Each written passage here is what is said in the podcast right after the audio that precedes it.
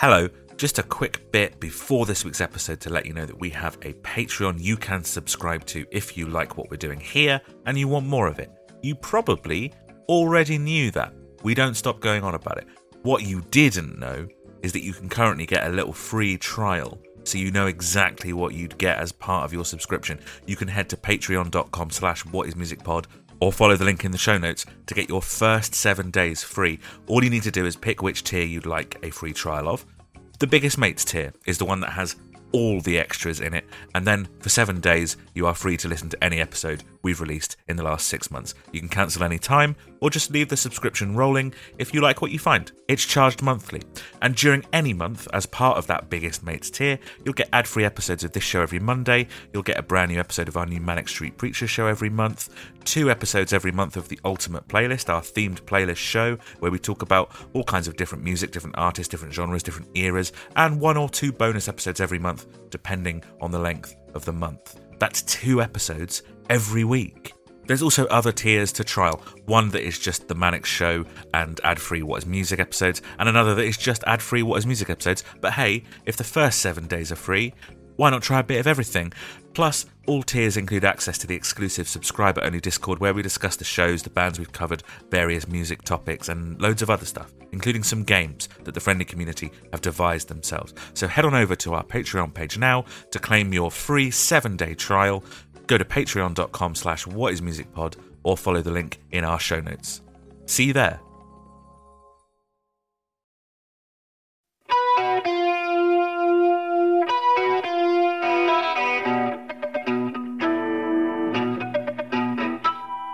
I'm staying in a bubble in a few days' time. Because you've got COVID. Yeah. you're That's just you're joke. so nostalgic for the year 2020. You're starting to form bubbles in your free time. Is that what it is? Yeah. Yeah, that's what it is. What do you mean Yeah. you're staying in a bubble? I'm staying in a bubble. I'm staying in like a like a thing up a tree and it's literally inflated Treehouse. and it's a big bubble and it overlooks a safari park and it looks fucking lush. Remind me when you're doing this? Next on Monday. On Monday, okay. So Storm Ciarán's still probably fucking everyone up, and you're just going to go I'm, I. I mean, I mean, a no, it won't be. It'll be done. B, have Done. you looked outside? St- what storm, Kieran? I've not even seen a bin on the floor. Like it's been uh, ridiculous. Because they're all in the air. It- uh, overblown. Oh, Oh, I shouldn't use that phrase. sure. Someone. Oh, because people were because people that are tormented by the storm will hear the word blown Yeah. and be upset. uh, I hope it rains and stuff whilst I'm in the bubble. It'll be lovely. Yeah, I stay. I did a treehouse uh, thing once, and it, it hammered it down. It ruined Was yours a bubble? No, it wasn't a bubble. Like you've Uh, literally got to go like through an airlock to get in it That's so because bizarre. it's like it's like genuinely like semi inflated. I mean, it sounds very cool. Don't get me wrong, but why? What do you mean an airlock? like it Is it- has its it- own it's in- supply of oxygen. I don't know how it works because it's because it's entirely it's entirely transparent the whole thing. So all around you is trees, and you're over a safari park, Oh, cool. And you can see thing lovely. So I hope it's really nice and sunny and life nice nice clear evening and stuff. And then as soon as I get in bed, I hope it starts shitting it down with rain. That's Okay. that's the that's the ideal because then you're all mm, lovely, all snug in bed and it's raining on the bubble. Unless it's like so loud and you can't sleep. Be all right. I Well, all, all of our I've listeners. I've slept in a room with Adam. just pray, pray that that Lucas uh, gets loads of rain, but only once he's inside the bubble that's in a tree inside a safari park and in the bed. and in the bed. It's quite a specific prayer, but I think if we Prayer? combine the power of our listeners, it will work. And do you know what's great is that the, the, the, the listeners will do this prayer months after I've been. Yeah, but but God will understand the intention of it ahead of time, and it will be fine. It will all work out. Don't worry about it. God just knows these things, and it all happens. Amen. Hello, and welcome to What is Music, a music podcast about music. We are a podcast that focuses on discographies in their entirety, doing deep dives on one artist at a time. You join us for season five, which is called Are We Enjoying This? A critical analysis of the history, cultural impact, and music of REM. We're going through their entire career, album by album, track by track, and asking questions like Does context matter when listening to music? Does knowing the history of an artist affect your appreciation of their output? And this season, we are, of course, asking Are we enjoying this? And to be clear, we're asking Are we enjoying this in regards to the band REM? Not Are we enjoying this in regards to this? The sixth season of our podcast, which is called Are We Enjoying This? And which you may or may not be enjoying. I'm Adam Scott Glassball. I'm a big music nerd. I'm a big fan of REM. With me, as always, are two of my biggest mates. Uh, the first is someone who's not a huge music nerd, maybe the least knowledgeable on music in general out of the three of us, just kind of learning through this podcast how to apply critical thought onto why he likes or dislikes something and whether that means it's good or not. It is, of course, Lucas Way. Just opening up a fucking can of lad. And of course, we also have someone who is betwixt those two places. It's Steve Murphy. Um, on. What's I that? opened my water bottle. You did open your water bottle. Yeah, that's I had good. to close it first, though. Yeah, it, it's. It, I can edit out the closing of it if you like. No, I put the closing in three times loud. Tell you what. Tell you what. That beer, very room temperature. Lovely, good Okay, stuff. yeah. Good stuff. Yeah. On this podcast that you're listening to right now with your ears, uh, we are exploring the entire discography of REM. In the last few weeks, we reviewed their second album, Reckoning. Go back and listen to that, which we all enjoyed to various degrees. And we also caught up with the band on their tour on 1980, in 1984. And this week, we will explore, discuss, and review the band's third album. Lucas, do you remember exactly where we left the band, where we left off? Uh, last I saw them, they were like exiting a stage um, after a gig. Yeah, they were on their 1984 tour, weren't they? Yeah, so I reckon we left them off in about 1984. Yeah. and they were they they were doing a tour. I hate to break this to you. I really hate to break this to you. We, you're because you're so close. We left them in like literally the opening minutes of 1985. Did Uh, do like a New Year's gig or something? We did a New Year's Eve show, yeah, and so that was the last thing that we talked about. they did. Damn. They did a New Year's Eve show um, in Atlanta to about five. to about, Manics again. I know to about five thousand people, and I suppose the big thing is uh, growing acclaim amongst the critics. Uh, they are at the forefront of this kind of new musical movement, although I think they were hesitant to call it a movement, and also a growing audience. Right? Do you remember that? Graudience. Yes, they are becoming more well known, albeit still on a relatively small level. Okay? Smevel. Everyone's trying to. Yep. Everyone's trying to recapture whatever REM had to sort of uh, bad success, right? Everyone's like, let's do the college rock thing. Yes, yes, yes, yes, yes, yes, you know, and- exactly. And let's all cover Radio Free Europe. Yeah, yeah, one hundred Is percent. college rock a, as, a, a genre at this point? Then It's Because, becoming like, a genre, We were we were in bands in college, and guess what? They didn't sound like REM. Mm-hmm. No, They, they sounded bad. it's uh, they also weren't played on college radio, which is kind of where the college rock thing sort of comes from. It's not just rock music that's made if you're in college. We did a whole thing on it. Doesn't matter. But anyway, the point is, two albums, you know, much more successful than anybody thought they were going to be. So when they start working on the recording of their third album in the beginning of 1985, I think they literally have like a few weeks off and then they start writing and recording. When they start the recording of their third album, they make perhaps the strange decision to change a lot of what they had been doing before, a lot of what they had been finding success with. And we've seen artists that we've covered doing this before, right? Manic Street Preachers abandoning the lush production, you know, that, that big mansion that they recorded in, uh, and, and abandoning the production style of that, uh, of, of Gold Against the Soul, and they make the pared down and kind of brutal album, The Holy Bible. Radiohead making the conscious decision not to make the Bends Part 2, despite the growing acclaim and audience, you know, which they could have, like, really exploded their success if they made the Bends Part 2. They went, no, we're going to change our surroundings, we're going to change the way we work, we're going to make OK Computer. And that's what REM do Well, and then they did it again for the next one. well, exactly, and that's Radiohead. Um, but that's what REM do here. They make the conscious decision to switch up their process and move away from some kind of comfort zone that they developed. Uh, something else that all those albums have in common. Can you put your finger on it? The producer, the and all that, the where how it's produced. The people playing, the people in the band performing the music, it's the same. It's even simpler than that. They're all the third album.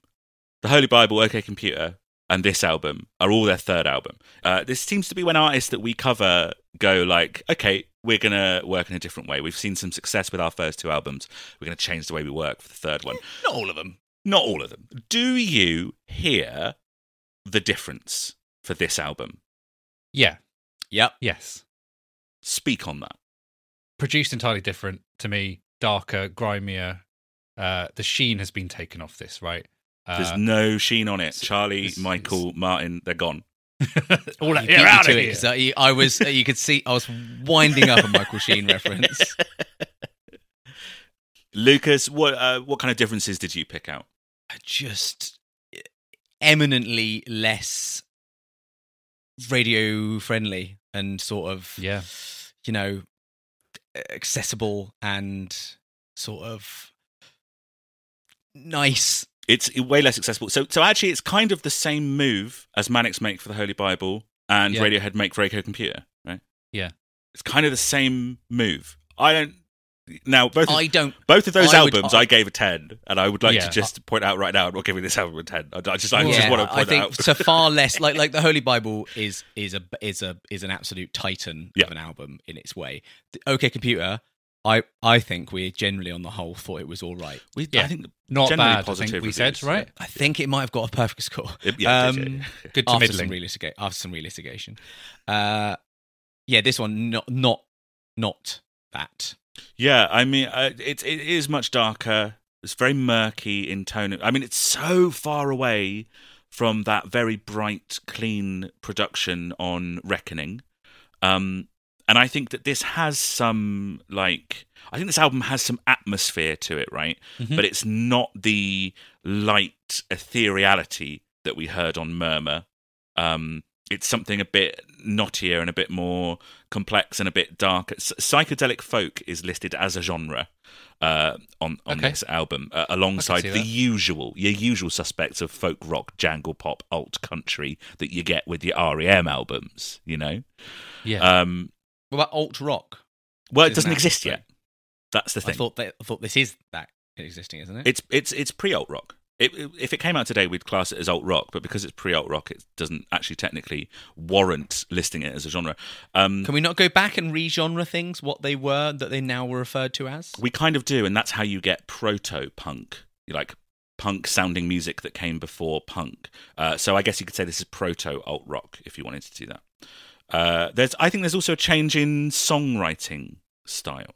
Yes, because it's less. It's kind of less. Uh, it's it's structured weirder. The songs are structured like not. Here's your here's your verse, chorus, verse, chorus, bridge, chorus, end. Oh, I disagree Uh, with that. Uh, they're all yeah. verse, chorus, verse, chorus, uh, bridge and end. Yeah. Yeah. yeah, There's not a single one that deviates from that. Uh, there's a change in what Michael Stipe's doing, and it's big for the album. And I, I guess we'll touch on it as we as we get more into it. When we talk about themes and stuff, maybe, maybe we'll touch on it there. Um, but like, you know, when we did the commentary uh, last week, they played a song that we heard for the first time that is present on this album. And Steve, you immediately went, "Oh, that sounds a bit like grunge," Yeah. which which is not something that we have like pointed at before on the REM story. You know, there there is a change in mood here. Does it sound? Could we just put one word to it and just say that it's weird? Yeah. Yeah, yeah, but but the other albums were weird. But like this one is uh, it's like uh, it's like the weird child that you keep in the basement, kind of weird. right, yeah, it's the That, weird that you don't you show hide people. from the police. I I didn't get weird at any point listening to it. Really, I didn't get the weird.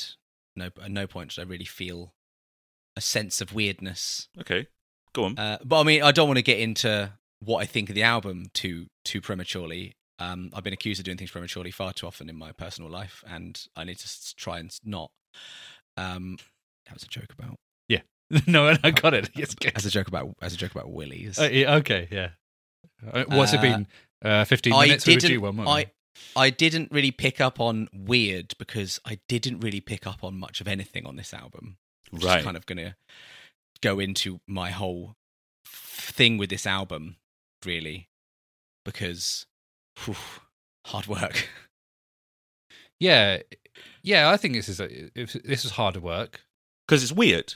Like that's that that's sort of what. Yeah. But I don't mean hard work. I don't mean hard work weird. Hard work weird was the Holy Bible, right? Which I really struggled with. this is way weirder than the Holy Bible. This is so much weirder than the Holy Bible, which is like it's it's heavy in tone, the Holy Bible, but it's straightforward rock songs from top to bottom. Yeah, maybe. I, don't- I you know, or or or OK Computer, you know, albums that were work. You said like, but I still had a lot. I still got a lot out of them. Even the Holy Bible, right, which obviously I uh, famously slagged off the first time round, and then it ca- came round to it. I still had a lot to say about it. I still like, you know what I mean? I still, No, you did not. I, yes, I did. It was just all really negative, Adam. You did not. You did not. I had a lot to say. It was really negative. No, listen to that episode because it's all just you going, "It's shit." Like I don't, I don't understand this. I don't get it. It's shit. And then you're responding to stuff that I'm telling you about the context. You had nothing to say about the album itself. Okay. Uh, well, that's going to be interesting to see how this episode goes then, because uh, I think this is the least I've wanted to listen to an album the entire time we've done this whole podcast. Wow. What? The Okay. least drawn to an album I've been the whole, without doubt. I every ep- every listen, I was like, I have to listen to the album more. I need to put in more listens. I need to get the listens in. I have no intent. I have no wish to. I have no desire to. And it's not because I think it's shit. It's not because I'm like, oh, and it's just really bad, isn't it? I kind of almost wish I hated it in a way because I'd come in with like a bit more of a take. Instead, it was like really didn't didn't get on my radar. You know, it just really felt like homework. This one, Because it's very weird. maybe, but I didn't pick up on a weirdness. I didn't go like I'm struggling with this. I'm struggling to get what it is. I was just like, "Mm, no, no, no- nothing's grabbing me. Yeah, you having nothing that is grabbing you is quite weird, which would tell you that the album's Uh, weird, right? Yeah, maybe. yeah. It's probably reflective in the, the production of how like it just all kind of muddies into itself. And I wonder if it's done that. I know that you probably wouldn't have gone, oh, the production, but maybe that's kind of done that thing to the album where it's all just merged into one soup.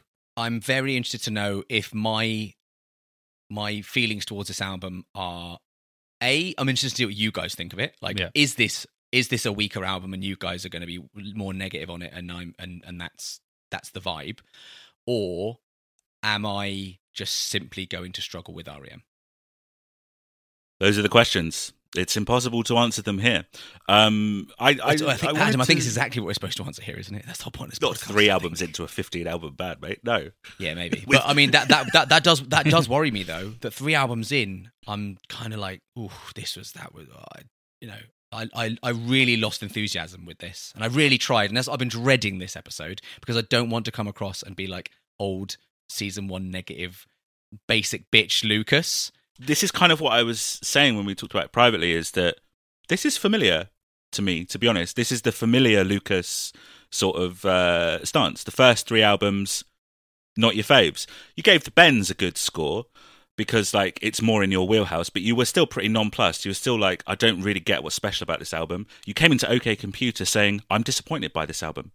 Uh, you know, So I came around to it and gave it a ten out of right ten. exactly so you know th- this is typical kind of lucas and i think it's more about familiarity for you than it is about anything else L- lest we forget that first manic season there were four albums out of 14 that you gave over a 5 out of 10 but I remember, I still remember how I felt about Manics by Yeah. by episode th- by album three, and I still had like a sense of fondness for them. Not even like I love the music, but you know what I mean. Like I felt like a sense of like, oh, I'm, Manics boys, and I was excited to see where they went, and that sort of like, I don't know. I felt more towards them at the moment. REM, and I don't, and that's why I'm really, I don't want to come across like I'm being too negative. I've so far I've got no I haven't got any investment in them yet. Nothing's I feel like even on by by the Holy Bible with Manics, I had a sense of investment. Whereas I haven't got that yet with REM. And I'm saying yet because I really hope they do. And I, I hope by album six or whenever they seven, seven's when they get big. To be fair, that is the difference between this season and the first one, Lucas. Because originally, originally you just go, "It's shit." At least now you're like, "Yeah, but I'm not getting something here. I'm not trying to say it's shit." So it is different.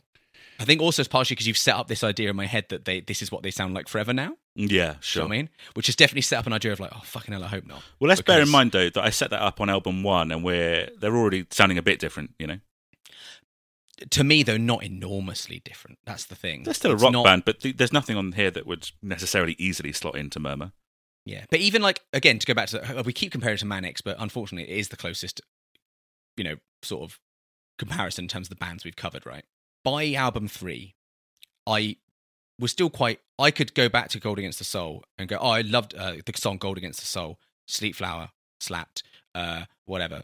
Repeat Stars and Stripes was a meme. Uh, all these things, right? We covered those REM albums a few weeks ago. I couldn't tell you song names. You could play me a song now, and I go, which of the two albums is that off? Yeah. Do you know what I mean? I I haven't I haven't grabbed on to anything. It's it's academic still at this point for me. It's not. I haven't yet attached any little. Oh, that, there's my thing that REM are to me. Even if it's negative, do you know what I mean? Yeah, absolutely. They're weird and they're difficult to get hold of. And I think that's something that I've repeated on every single REM episode. They're weird and they're difficult to get hold of. And that is the attraction of them for a lot of people. It's just so not immediately weird, is it? I think that's the thing. Yes, I mean because because you keep saying weird, and I don't hear weird. I just hear like normal, and I know it's not normal. Yeah. I've been listening to it loads. I've been not. I say like when I said it's been homework. That's not to say I've not listened to it much because I haven't wanted to. I've listened to it fucking loads. I just haven't massively wanted to. I just have been because I have to. Do you know what I mean? But I haven't been like. It's not that I've only done five listens. You know, absolutely not. I've done dozens of listens, but just it's just not. It's just like listen ten versus listen twenty five. Broadly felt the same.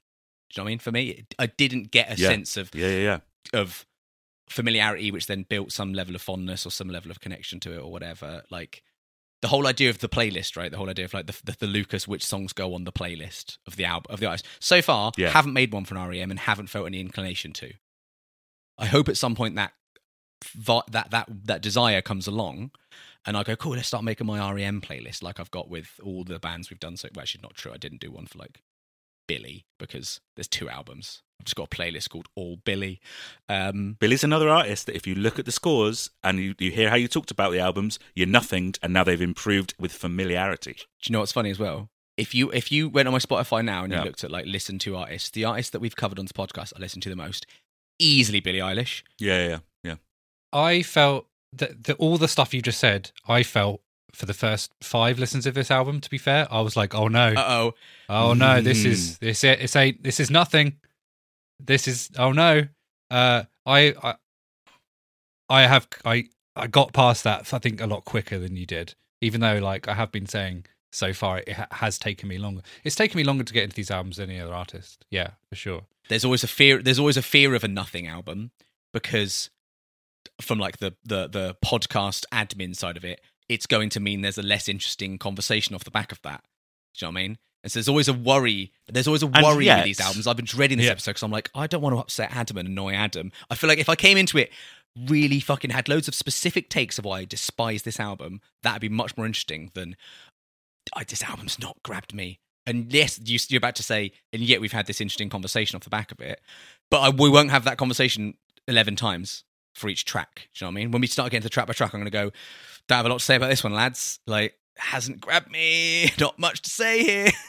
So, yes, we have somewhat fucked with the order in which we would have discussions on this episode. This sounds like something we would have halfway through the album. Sounds like something we might, like a discussion we might have at the end of the album. I thought it was very important to have that discussion at the beginning of this album so that we can kind of get a baseline of how we're all going into this album. Um, or at least how Lucas is going into this album, I suppose, because me and Steve I kind of haven't really said anything. Adam said nothing. I've just waffled on. Also, another little tiny touch that's uh, added to the, the mix of Lucas finding it difficult to feel motivation to listen to this album. An, an album came out recently that's new that I've actually really, really wanted to listen to constantly, and I've, I've, I've been I've been forced away from it by listening to this. The new Blink One Eight Two The album, Blink, the Blink album. Which Adam will will Right, absolutely okay, cool. despise the idea, but it's new music. It's new music. Is it new music? It's like a leg- it's like a legacy Yeah, reunion of it's like a band I listened to when I was thirteen. you discovered you discovered this new album. I think it barely qualifies as new music. Yeah, I think it does. Adam, you Adam, you you'd love what I said the other day to, to Steve and, and friend in a chat. I said to them, I think this is the most important album in years. For you, right? For, For me. you specifically. Yeah, yeah. The sense of like life's hard, man. Like More than the poison. no, mate, that was years ago. Life's life's hard. Yeah. Life's difficult now. There's stresses. There's difficulties. There's there's, there's disappointments. Oh, Special Boys just getting back together and making a good old fashioned Blink One Eight Two album that isn't shit. Love love it. So happy. Good for you, man. And and then saw them live and had a lovely time. I will listen to it. I try and listen to all of like the big releases of the year towards the end of the year and try and Uh, figure save out. Save it for our season though. Surely. No, thank you. Um, there is. I mean, there's an argument. sure. There is an argument. There's ups and downs. There's twists and turns. There's side projects. There's you know genre shifts, although all within a very you know slim genre. Well, that's what we're doing here, isn't it? There's genre shifts all within a genre. But I know that, and so I'm, I like it. Yeah. right back to season one, lads. Right Um, back to season one. the the reason I wanted to have that there is because I think personal context is really important when you're listening to music. That's something that we talk about a lot on this podcast. What we what I also really like, I've been really really excited more than Murmur and Reckoning to talk about this album uh, on the podcast with you guys. That, because- that- and that's why I'm, that then worries me. Well, no, because it's a weaker album, isn't it? Right. Right. Like- so you like, do obviously. think this is a weaker album? Yeah, ob- obviously it's a weaker album. yeah. I don't know. That's the thing. I don't because because it's because it's done so little to me. I genuinely, you could have come in and said this is a ten out of ten, because uh, it's not. I, I haven't got a sense of that, which is why I was very interested to know what you guys think of this album because maybe it is a weaker Right. album and it's not surprising I've not responded to it, and actually I shouldn't be worried. One hundred percent. One hundred percent. Um, this is a weaker album. I think uh, it has its defenders, but I think it's a it's a much weaker album than the previous two. Um, and what I love, and it's the whole reason that we do this podcast. You know, you asked me right at the beginning, why do you like diving into the context of a record? Why can't you just listen to the record, make up your mind about whether or not you like it, and then move on? I think it's very interesting. Murmur, I'm I subscribe to the idea that it's one of the best debut albums of all time. Reckoning, I think, is an incredible follow up. What happened here? Oh, okay. You really Yeah. are quite negative. What- Okay.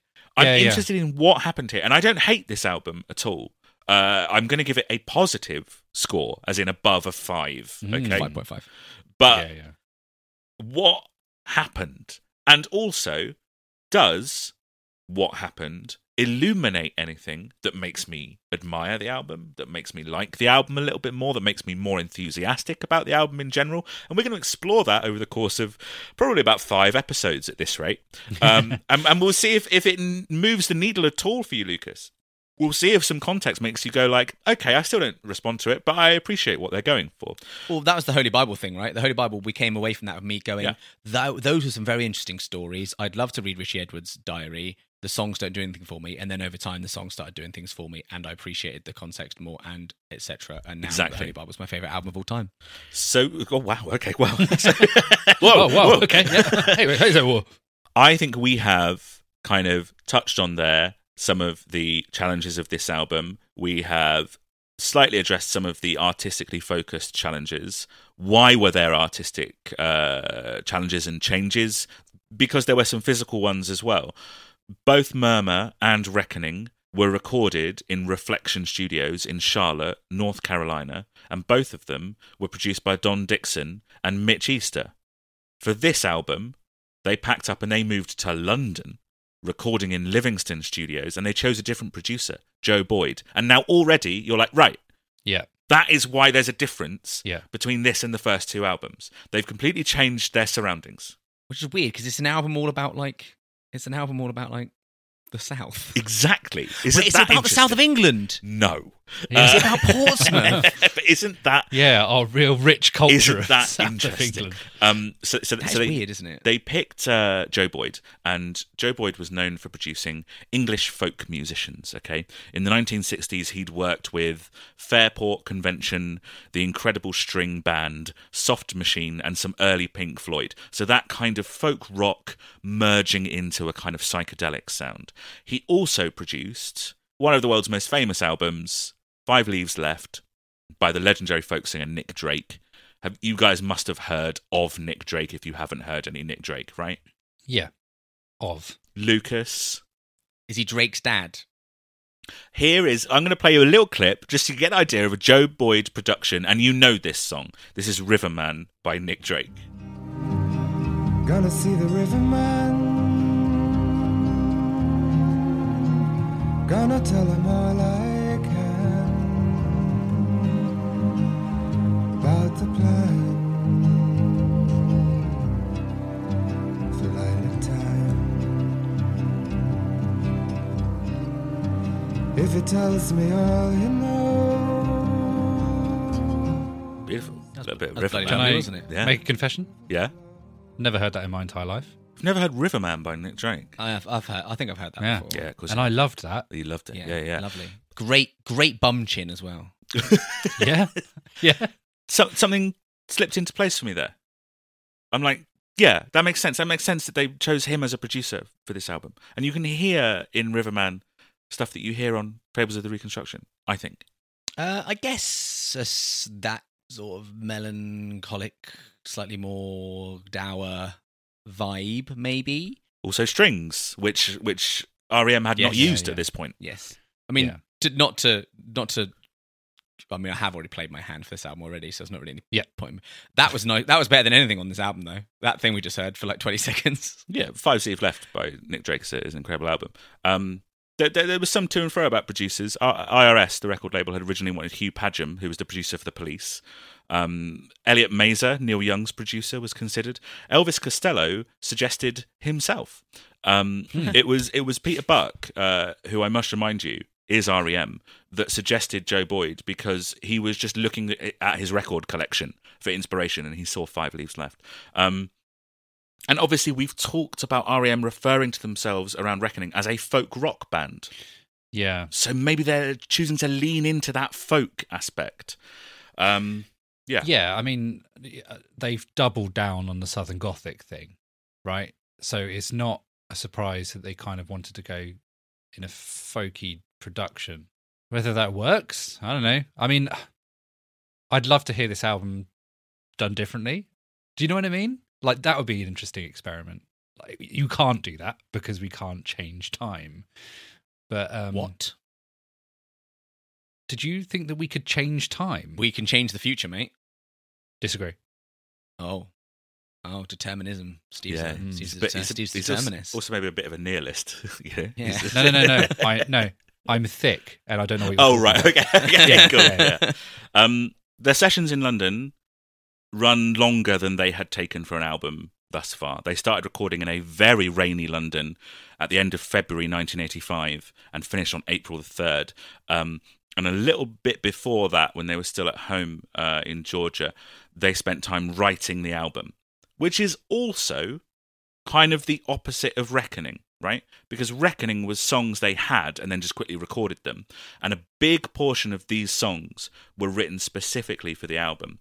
Um, IRS did not like the rough, straightforward vibe of Reckoning and wanted to get in a new wave producer. You know, they wanted something like those bands that we mentioned in the second British invasion, you know, Duran Duran and stuff like that. Um, Yeah, And I, I bet. I reckon I would have responded to that album a lot more. well, I, I, what REM did in response to that was they hired Joe Boyd and then went to London without even telling the record label. Uh, Okay. and when the record label ran found out, yeah, they were they were livid when they found out. the The relationship with Joe Boyd, not the best, not the best sort of relationship with that producer in the studio, from what I've read. But a lot of that came from the band, who were completely exhausted by basically being on tour for the last four years straight, and they weren't looking forward to doing that again for the next year. right. But they also they couldn't afford not to. They were they were on an independent label. They had small advances. They had to get out and get touring, and also because the songs were written for the album, they didn't necessarily have the arrangements figured out. You know when they, you know those stories from Reckoning where the producers would say, and they went in, they played the song, and that's what's on the album. Yeah, yeah. They could they couldn't do that. They couldn't just go in and record. They needed to use the studio to figure out how everything was going to sound. Um, Peter Buck said it's the only time we've walked in and we didn't have a clue, not even the beginning of an idea on how to make these songs. We couldn't agree on tempos. We'd argue about things like keys, um, and of course. A big part of recording is getting those basic live takes right. Okay, you got to get those first, then you build on them. And they weren't doing it. REM don't do loads of overdubs, so those takes had to be good, and they were not. Um, something that's interesting is is that Joe Boyd has talked about the difference between working with basically every other band that he's worked with and REM, which is that other bands members will listen to those basic tracks and mixes and be like, okay, yeah, can my part be a bit louder? You know, or like, "L- l- let's bring my part up a bit here, you know, for the solo. Everyone in REM was asking the producer for their part to be quieter. They were all like, they were all like, "Can you just turn me down, please? Can we just make my bass part a little bit quieter here?" Um, uh, they just saw themselves as like this pure ensemble with no member and no part being more important than any other part or member in the band. And that is, that is- Peter Buck REM? He is REM, but that doesn't, you know, that extends amongst the others as well. I, I do think that that attitude is very, very rare in the era that we're in in 1980s, which is rock music that was all about like guitar solos and egos and stuff. Yeah. That REM has Yeah. stood around going like, "Please turn me down. I don't want to be able to hear myself as much as that." it's, it's quite, it's quite funny. And I guess I guess they kept doing that with Michael Stipe on this record. yeah, yeah. Well, it's a bit of a return to the murmur production on vocals. Yeah, isn't yeah. it? yeah. Yeah, yeah, Um, for sure. That's very interesting. I, I hate that I've become this person, but I can hear all this. Yeah. I mean, talking about turning things down, of course you can hear it, but this this seems far less instinctual. The Mhm. fact that they didn't just go in like, "We've got these songs, let's record them, baby," and th- the fact that they were sat around struggling with it is is is why I can hear it as a bit of a struggle to listen to. I don't know. and that's what I'm talking about. You you hear an album, and even if you don't like it, dig into it. Go, what's happening here? Why don't I like it? What are the set of circumstances that led to this album that I'm not responding to? Um, Bill Berry has talked about listening to the album and basically shuddering at some of the basic live takes that they kept and built the songs on. He reckons that Joe Boyd, the producer, was having a tough time salvaging anything. And the members of REM were bickering amongst themselves about how songs should sound, and they were arguing en masse, all four of them, with Joe Boyd about how songs should sound, except Michael Stipe, who was telling him how the songs should look. Uh, and Joe Boyd was much more used to being fully in control. But then the band and Boyd were joining forces to argue with the record label about how the songs should sound, or if you were Michael Stipe, how the songs should look. And the band have said that this was the closest that they had ever come to breaking up. And the band were just in a bad place. They were exhausted. They were not used to a London winter, and it was a particularly cold winter as well. It was cold and it was rainy. And Michael Stipe was unwell. He was suffering from malnutrition. He was deeply mentally unwell. He was eating only potatoes, potentially had an eating disorder, and he was preoccupied with losing a number of friends to the ongoing AIDS epidemic. And he had developed this kind of fear that the US government was going to round up all members of alternative lifestyles and force them to live in concentration camps. Uh, he was in a bad place. And they were faced with going back to the USA where it was warm and they could be comfortable at home in the springtime. And they would be there for four days before they were then booked up on gigs and tours and recording sessions until Christmas. So they considered to just like they considered just stopping everything, completely halting their momentum, having spring at home and releasing the album in the autumn. And as they said, who cares if the album doesn't sell as much? Um, and it was Jefferson Holt, their manager, who turned them around, saying that they could give up now and they could go more part time, you know, and they could sell 100,000 records each time they put out a record and they could make a little bit of a living off it, you know. You know, they could be hippies, they could be part time rock stars. Or they could capitalize on the rolling success and goodwill towards them that had been building over the past five years, work flat out for one more year, and then reap the benefits of bigger paychecks for gigs, bigger royalties, and have time off the following year. Now, when I was reading all that, so much of this album clicked into place because they sound confused. they mm-hmm. sound like they didn't have enough time to finish some of the songs. They sound like they were unwell. They sound like they weren't having a good time. It just makes complete sense to me. Um, after the recording sessions, the band headed straight back to the US, whilst another two weeks of mixing took place in London without them being there. And the mixing was very difficult. Some mixers would please Joe Boyd, the producer, but nobody else, uh, or they would please the band and nobody else, or the record label and nobody else. Um, Joe Boyd liked the stuff that had like numerous instruments and colourful production. REM liked the smudged and less developed tracks, and uh, the record label liked "Can't Get There From Here." You know, like Right, yeah. that's the, that's the that's the one that they liked, I Yeah, reckon, yeah, because that's the big that's the big punchy single. You know, um, and they also prepare for the album's release, which included them going on what they called the pre-construction tour, which was a, a tour of colleges across the USA from late April to late May, 1985. But the album was released on June 11th, 1985 in the USA, and a day before in the UK. It is 11 tracks and 40 minutes. That's a good. It's a good length. It's a good length. At the very least, it's a good length. That that's such a standard length. it's such a standard length 11 tracks 40 minutes it's one track longer than reckoning but but only about one minute longer as well so they're a bit punchier you know I used to have an idea in my head that an album was an hour long. I don't know where I ever got that from. we grew up in the cd era we've talked about this Yeah. they packed them they packed yeah, the albums Yeah, you I guess that's probably what more it is. isn't it? Yeah. I was thinking about this the other day. Actually, I was, talking, I was thinking about some of the first albums that I ever bought, and like the Marshall Mathers LP is like 18 tracks long or something, isn't it? Like it's Yeah, but crazy. like- But like, like five of them are skits, though. To be fair. yeah, I know, but it's still like an hour and ten or something. It's crazy. Lucas, that Blink album's 17 tracks. Yeah, but it's also probably about twenty-five 30 minutes, long. minutes, because yeah. The tracks, are 30, Exactly, the yeah. tracks are three minutes a piece. yeah. Anyway, the album was produced by Joe Boyd and the artwork was by M.K. Johnston. Now, let's talk about the artwork. I haven't really said the name of the album. What is the album called? Well, the, the the album art doesn't have the word reconstruction on it. It well, does. it does. Right. So it's it's Fables of the Reconstruction, but Or is I it? guess the gate the gatefold of the vinyl, right, had Fables of They on one side and Reconstruction on the other. Am I wrong? Is is that is that scratchy thing in the background a really zoomed in bit of the word reconstruction? Because there is two album covers. What's the album called? Fables of the Reconstruction. I'm happy with that. Are you happy with that, Lucas? Or is it Reconstruction Fables of the?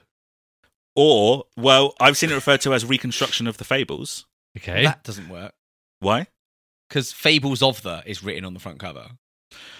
I mean, we've said this album was maybe a little bit weird. The thing is weird from top to bottom. I have my original vinyl copy here. Yeah. On the spine, the usual details are printed. Okay. Um, yeah. Every it's got the record label, it's got the artist, it's got the album name, kind of. Everything is printed twice, both ways round, so you can store the record upside down and still have the text facing the correct direction. Even the copyright notice uh, is repeated. There is one difference on either end of the spine, and that's the album title. One says "Fables of the," and nothing else, and the other says "Reconstruction of the." And nothing else. And Steve is right, it has two front covers, kind of. Neither side of the vinyl cover features a track listing, but both sides have features that you would typically see on the back cover of an album. One side has the barcode that you can see there. And it has the copyright notice and, and stuff like that. The other side, though, has the four pictures of the band members, which they had put on the back covers of Murmur and Reckoning. Both sides feature an REM logo, and they've stolen the Muse one there. I don't know if you can see that. Yeah, yeah. Um, Yeah, um, and I have seen the album title written in a few places as Reconstruction of the Fables of the Reconstruction of the Fables of the Reconstruction, and so on. Um, one side says, Where are we? Let's have a look. It says Fables of the. Yeah.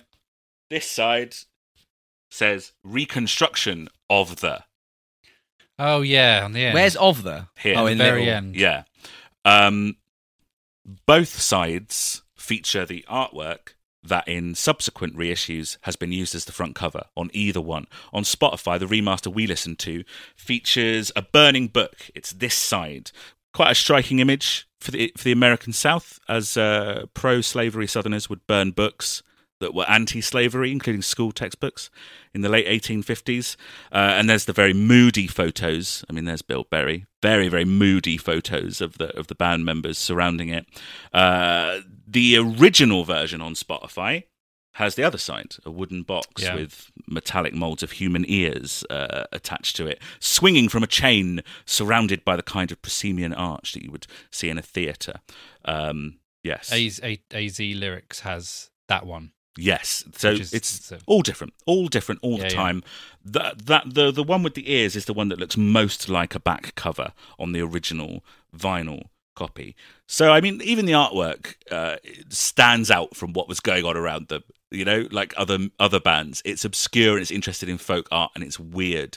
Um, they made it intentionally difficult to discern what the title of the album is. Even on the record itself, the actual piece of vinyl, on one side, the label says Fables of the Reconstruction, and on the other side, it says Reconstruction of the Fables. Why? Fables of the Reconstruction stuck, but most people colloquially will just call it Fables. I think most people just go Fables. Like the third album is called Fables. Um, and the confusion continues on the inner sleeve, uh, where when you finally get a track listing, it's not in the Yeah. right order, and it could it could uh, contains twelve tracks. Uh, a track called "When I Was Young" is listed, but it's not on the album. Um, and you, you know, you know, there's a song with parenthesis auctioneer parenthesis another engine. Yeah, yeah. Those two bits are listed separately, uh, married Yeah. only by font. Each song title has its own font.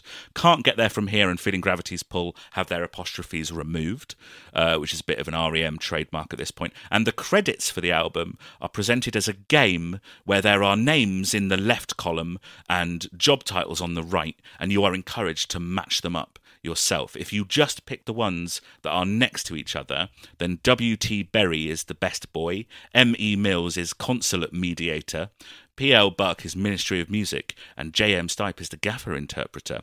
Other job titles include Secretary of Transportation, Assistant to the King, and Vice President in charge of Mike Mills. Uh, and, and of course, no lyric sheet either. Weird, Yeah, weird. weird album. Uh, the the name of the sides is quite funny. A side and another side. Another side.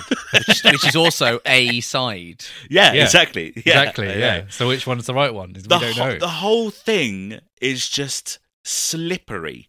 And just when I think I have the album figured out, something else presents itself and it falls apart. A, a good word that I came up with for how I feel about this album, or, or the way that this album presents itself to me, is tricky. It's a tricky album, you know? yeah, it is. Lucas, you were going to ask why. Yeah, just why? But then also, why not? But also, who cares? Yeah, why not? Yeah, that, that was going to be my response. Is like, why not? Um, and and then, like we've like we've already said, the record sounds weird. But what does the album sort of sound like? They're playing with new sounds, right? There's new textures and there's new moods on here. There's some new instruments on there. There's some different instruments Mm. that are. It's a Some- fucking banjo. So yeah, it's that's it's the southernness. Is there a Yeah. melodica? I feel like there might be a melodica. There's a harmonica. Um, no, Yeah. no. I, I'm talking about a separate song, the melodica. I, I suspect, Yeah. What does a melodica sound like? like kind of it's like a keyboard you blow into. it's a keyboard. oh, you that blow one of them. into, Oh yeah. yeah, of course. Yeah. I mean, Yeah, you yeah. can blow into any keyboard. It won't necessarily make any noise. Yeah. and also uh, uh, a, a string quartet and a horn section uh, are also things that they've not they've not used before. Um, Yeah. But for me, murky almost across the board. Um, it's a it's a dingy, Grubby. uh, yeah, grubby album, and I would say sometimes that production choice helps some of the songs, and sometimes it completely hinders them. Yeah. Yeah. How about how about this though? How about this? Ready? hmm More focused. Speak on that. It's much more in one direction. Doesn't I sound don't anything like- like, Anything like Harry Styles to me. Yeah. I left a big gap there for that. Li- I'll edit the gap out so we seem Yeah. like we're super quick. Yeah, yeah. I know. I meant in my Ad- notes. Adam, That Adam, put it that- that before he even says for it. Okay, yeah, Yeah, yeah, Uh, much more uh, Harry Styles than something like Murmur, which was like kind of a mood sprawling record. This seems very much focused on the same Yeah. mood, yeah, yeah, yeah. and it has a theme. It has a thing, and I think I think you can hear the thing as well. There was a really there's a nice um review from Matthew Perpetua who described the album as having a sound that evokes images of railroads, small towns, eccentric locals, oppressive humidity, and a vague sense of time slowing to a crawl, which I really like as a description. There is something oppressive about the sound of this record. It feels thick in the same way that humidity feels thick. You know what Yeah. I mean? Yeah, Yeah. I can see that. Steve, to, to talk to me about your themes then. Go on then. I think there's a real focus on uh, transport and traveling. Traveling, Yeah. traveling to getting to a destination. What what the destination is, don't know. But like a lot of the songs are concerned with getting somewhere. Mhm. Um, some are more obvious than the others. Driver.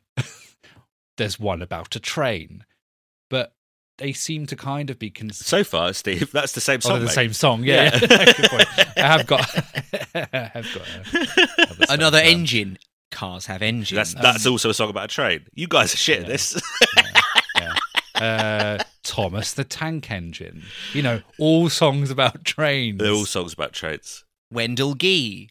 He could walk. That's a mode of transport. Yeah, Yeah, that's go, true. Yeah, yeah, absolutely. Well, old man Kensey sort of couldn't even stand, so that doesn't work at all, right?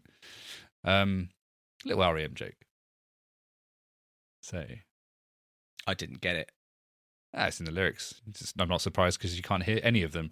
Um, yeah, I don't know. I thought that was quite cool. It it it sounded like uh, more of a sort of a piece. I think you've hit like t- talking about transport. I think you've just hit on uh, a portion of the larger theme, which is the, It's not necessarily, the, uh, yeah, it's a trend, but it's more about the whether you're physically getting to a destination or it, it it's that getting somewhere, whether that means physically getting to a place or otherwise. Um, I didn't necessarily mean, hey, these are all about trains. right. Yeah, Um, yeah, yeah, Yeah, yeah, yeah. Um, I uh, Michael Stipe has completely changed up his writing technique. Uh, it it feels you were talking about feeling like the album feeling cohesive or focused. If his writing feels so much less random. These are songs about things. You know what I mean? They they all have identifiable things, and we talked about time after time on the last record, and Stipe loving that. And my take that it's potentially that he loves that potentially because of the seed that it's it's that's in there that he then takes forward. That song, time after time, seemed to be about one central thing, rather than mysterious snippets of imagery. And he has here moved away from songs that don't have a literal meaning, and he's moved into lyrics that tell stories. These are songs about things. He is writing about objects, he's writing about places, and he's writing about characters. And so we arrive, and Steve said it early on, at the peak of their exploration into something we've talked a little bit about, uh, a bit about before Southern Gothic. This is their Southern Gothic album. You can hear the darker sound mixing with the country and the southern rock influences. So that's a big tick. But also in the songwriting, you know, as a as a reminder from the from the first REM episode, Southern Gothic is it's an artistic subgenre heavily influenced by Gothic elements and the American South, Jodoy, uh, commonly focusing on storytelling based around flawed or eccentric characters, decayed or derelict settings, dark situations, and again, the American South, often related to the period uh, of slavery. There's at least four tracks on here that revolve around eccentric characters. There's a real focus uh, on the American South, which is obviously where the band is from. There's lots of references to the landscape of the American South. There's one song specifically about a phrase commonly used in the American South. And just to briefly talk about the titles again, let's say it was called Reconstruction of the Fables. Makes sense. He's taking these stories or fables about the area or about the people and then literally reconstructing them into the songs. But it's it's kind of we kind of all agreed that it's called Fables of the Reconstruction. Well, the Reconstruction era in America lasted from the late American Civil War to around so that's like around 1865 until the Compromise of 1877 and was a period in which the country was literally being rebuilt after the Civil War and the southern Confederate states were reintegrated into the United States and people started to address the social, political and economic impacts of slavery. So these are fables of the Reconstruction. These are stories about that period or that area of America. You know, it's ingrained into that feeling of the American South. Big Southern Gothic energy, and I guess we'll touch on some of those like very specific instances as we go through the album track by track. But first, and I think I know the answer to this, I think it'll be the same as I've asked on the previous episodes. Any previous experience with this album? I've listened to it a bunch in the last few weeks. Previous, loads of previous experience. What You about said the like- same thing in the last album. Yeah, same joke every time. Uh, yeah. a- I would say. any songs even because sometimes you know we don't know albums but we knew no surprises from OK Computer or whatever. Absolutely not. Okay. I think I have heard the name of the the title "Can't Get There From Here." I, I that rang a bell. Was that the single? It was the first single, yeah. I know for a fact you've heard Driver 8. And the name Driver Eight Yeah. as well. Yeah, yeah. Uh, Um, how do you know that for a fact? because I Just played it to you you. so many times. we covered it in a Oh. band that we were both in. So uh, you've played the song. Uh, Ah, it's four four drums, isn't it? um, It's in eight eight. probably the REM album that I was least familiar with going into What? This. Going into this Okay. podcast. Yes, yes, one hundred percent. I was about to say when I was about to say when do you jump on board, but it's nowhere near this time because this is 1985. 2000. I'm not even bored. Not even bored, mate. They only release uh, they release three albums uh, after I become a fan. So I, I become a fan 12 albums in, mate. Oh right, yeah. Have Oh, they yeah. got six? Have they got 16 albums? No. Oh, I counted them up on Wikipedia earlier. I must have done it wrong. Yeah. So it was. I Neither counted can Fables of the man. Reconstruction and Reconstruction of the Fables each as a separate album. Oh yeah, okay, nice.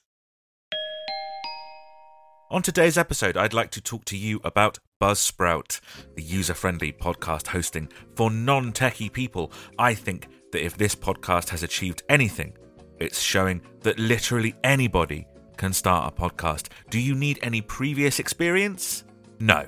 Do you need top of the range audio equipment? No. Do you need entertaining or insightful content? Absolutely not. But there is one thing that you will need, and that's podcast hosting or somewhere to store your podcast and deliver them to all of those podcast places, like the one where you're listening to this now. So if you're thinking about starting a podcast, just do it. We here at Big Mates Enterprises use Buzzsprout to host and publish our podcast because it's the best and easiest way to launch, promote, and track your podcast. Your show can be online and listed on all the major podcast directories within minutes of finishing your recording. That's Apple Podcast, Spotify, Google Podcasts, Overcast, Castbox, Pocket Cast, Podbean, Podcast Addict. The list goes on and on. The other thing we've found is that not only do you get useful and easy to understand statistics about how well your podcast is doing, but also that the support team is super helpful with somebody always on hand to answer questions and help our podcast succeed. Join over 100,000 podcasters already using Buzzsprout to get their message to the world, and you'll get a great looking podcast website, audio players that you can drop into other websites, detailed analytics to see how people are listening, tools to promote your podcasts, and much, much more. But wait, because the more is now! because if you follow the link in our show notes when you sign up, it lets Buzzsprout know that we sent you. And do you know what that gets you? $20 worth of credit when you sign up for a paid plan, and that warm feeling in your stomach knowing that not only are you on your way to podcast greatness, but that you've helped support this show too. So if you're starting your podcast or you're looking to move your podcast, use Buzzsprout and follow our link in the show notes. Back to the episode. All right, okay. Well, let's let's get going with the uh, with the track by track. We're going to start on A side. Uh, Which and one? We will, and we will start with feeling gravity's pull.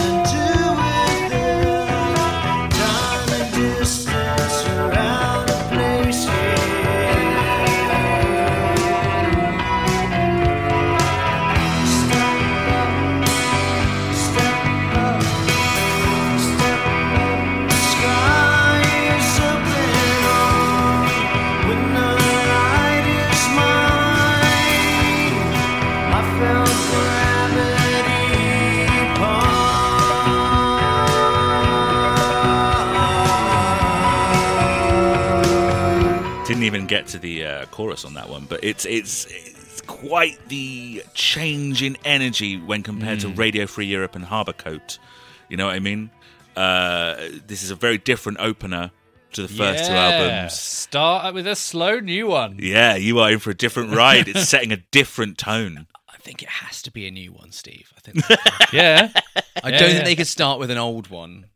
Radio for Europe was on two things. Uh, it's, what are you gonna do about it? Probably the most different thing that we've heard them do so far. yeah, I'd say so. I mean, instantly with the opening. Yeah, that riff is eerie and dark, and there is something like quite uh like discordant about it, or something atonal about it, right? Yeah, which is uh, immediately made me go, "Oh no!" to be honest, That's 'Cause holy Bible like, vibes, uh, though. Yeah, Yeah, it is. that's It's got that cre- cre- creepy dark, creepy Yeah. grim dark. Like, yeah, yeah. Wait, which was the one we heard on their, their live show? It wasn't this, was it? No, it was Wendell Gee and No. Driver Right, Eight okay. we heard on the live yeah, show. fine. Uh, because this this is grimy and grungy, if you will, if you want to use that phrase. It is, Uh, isn't it? It like is, isn't it? instantly, yeah. But also that riff is super interesting. The way that he uses uh, strummed dead notes in it. You know, it's like.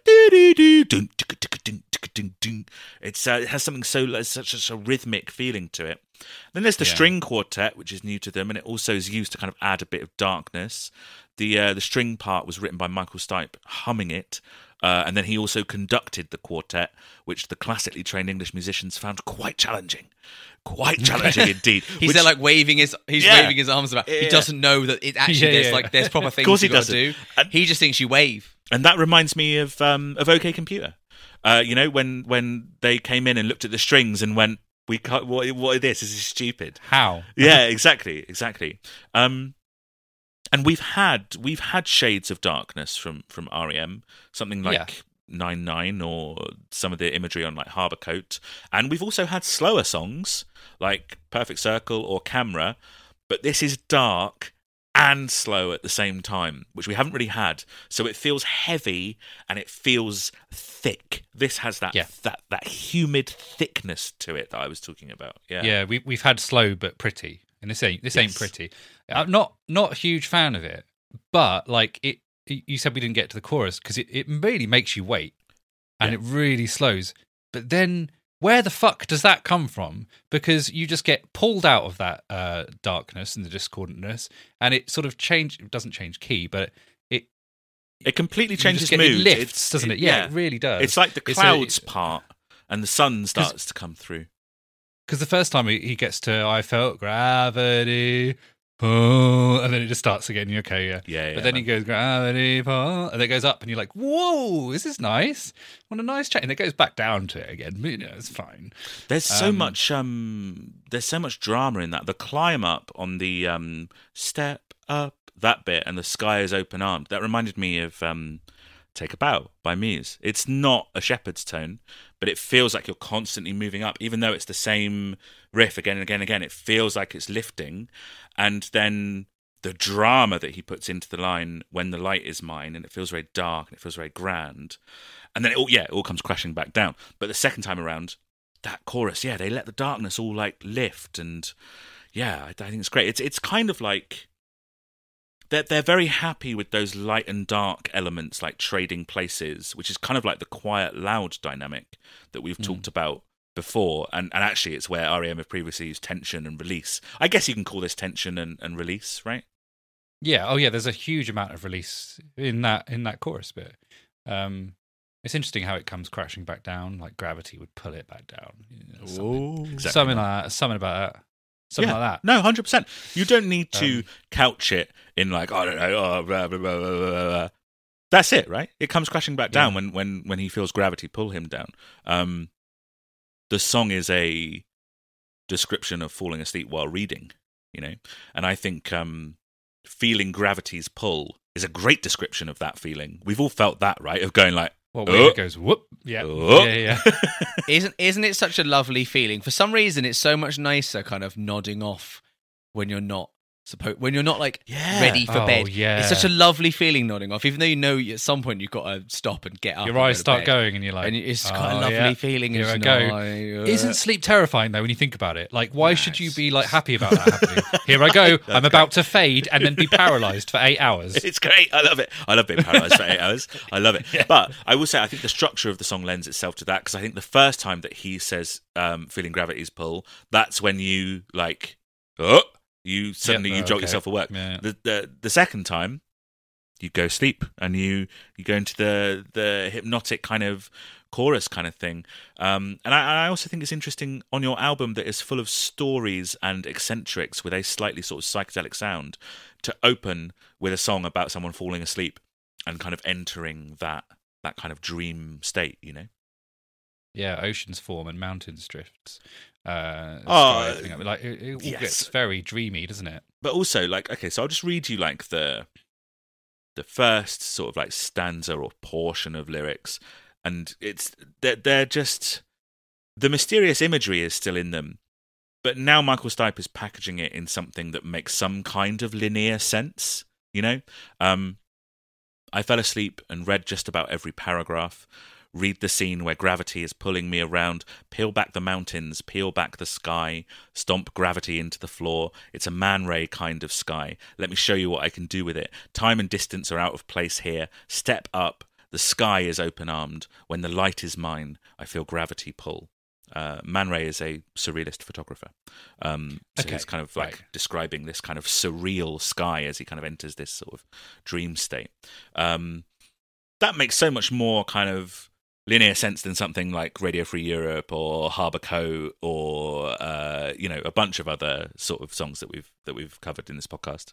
Yeah, he's describing a scene in a way. It's a bit uh, abstract, you know, but um, but not that abstract. It's Yeah, quite, exactly. It's quite obvious what's go- what's going on. Uh, you can get an idea of place, right? Exactly, we're kind of more in the realm of the way that Tom Yorke writes. You know, I, I think that this style of Michael Stipe's writing uh, is is very influential on Tom Yorke. You know, you get a sense of situation, you get a sense of place, but there's still abstract imagery to contend with. You know? Yeah, yeah, sort of weird stuff. This is weird, weird, weird stuff going on, but you can imagine someone stood there looking at it and describing it. Right. Whereas before, it's like, and then and then imagine this. Yes. And then what about this? yes, two Um, conflicting ideas. yeah. and now a third. oh, uh. This is the song that I thought there was a melodica on, Oh, in like buried in the background somewhere. I think it's strings. Uh, Bill maybe Buried. it's, maybe it's just strings. Good, Bill Buried. Yeah. it's You know what? Bill Berry and Mike Mills really sound like names that can't be on a man that is below fifty years of age. When you when you whenever you say Bill Berry or Mike Mills, in fact, or Peter Buck, I picture a fifty. I picture whatever they probably look like now. I was going to say they're not below fifty, so you've nailed it. Yeah, like- they are quite old names, But they aren't never have been. But I mean, but but at this point they're not. At At this point they're like some young bloody rock boys. You know what I mean? Yeah, they were they were born sixty. What a bunch of legends. Yeah, do, you- do you like the Maps song and legends. Okay. no, fine. Okay. no, don't worry. No, no, no, No, no, it's good. No, Steve. I do like the song. Yeah, Yeah, yeah. Steve, You like it, yeah? I do like the song. Yeah, yeah. actually, Steve. Yeah, Yeah, yeah, okay, good. I do It's like got a vibe. It's definitely got a vibe. It's definitely got a vibe. It's definitely got a vibe. Yeah. Yeah, yeah, Do you know what else has a vibe? Uh, map maps. Oh, It's not great. It's not great. oh, oh, Guys, I've got one. I've got one. I've got one. oh yeah.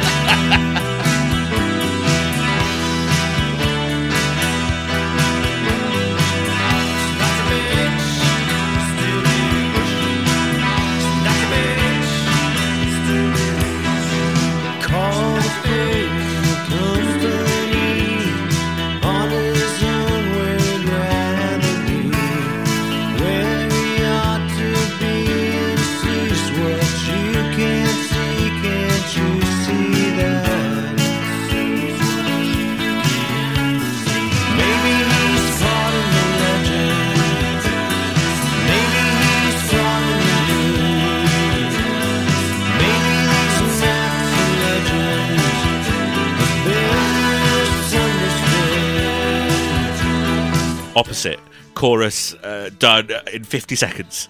Yeah, yeah, yeah. Um, I cannot unhear it. It says he's not to be reached at the beginning. He's not to be reached. I just hear he's like a bitch. Okay, Every good. time. Okay, good. good. That's good to know. like a bitch. uh, so I guess it's about a guy who's like a bitch. He's a bit like a Um, bitch. It's, Yeah. about, it's, about, it's song's about Steve. This is about Steve. yeah, About because Steve, I right? I'm like a bitch, Yeah. but I'm so much I'm more like than that. a bitch. I'm really like a bitch. I'm really like a bitch. This this song sounds more, like you said, standard REM. Bit more, Yeah, bit classic. more what you'd expect. Except it's still like just in terms of like tempo, just a bit slower, isn't it?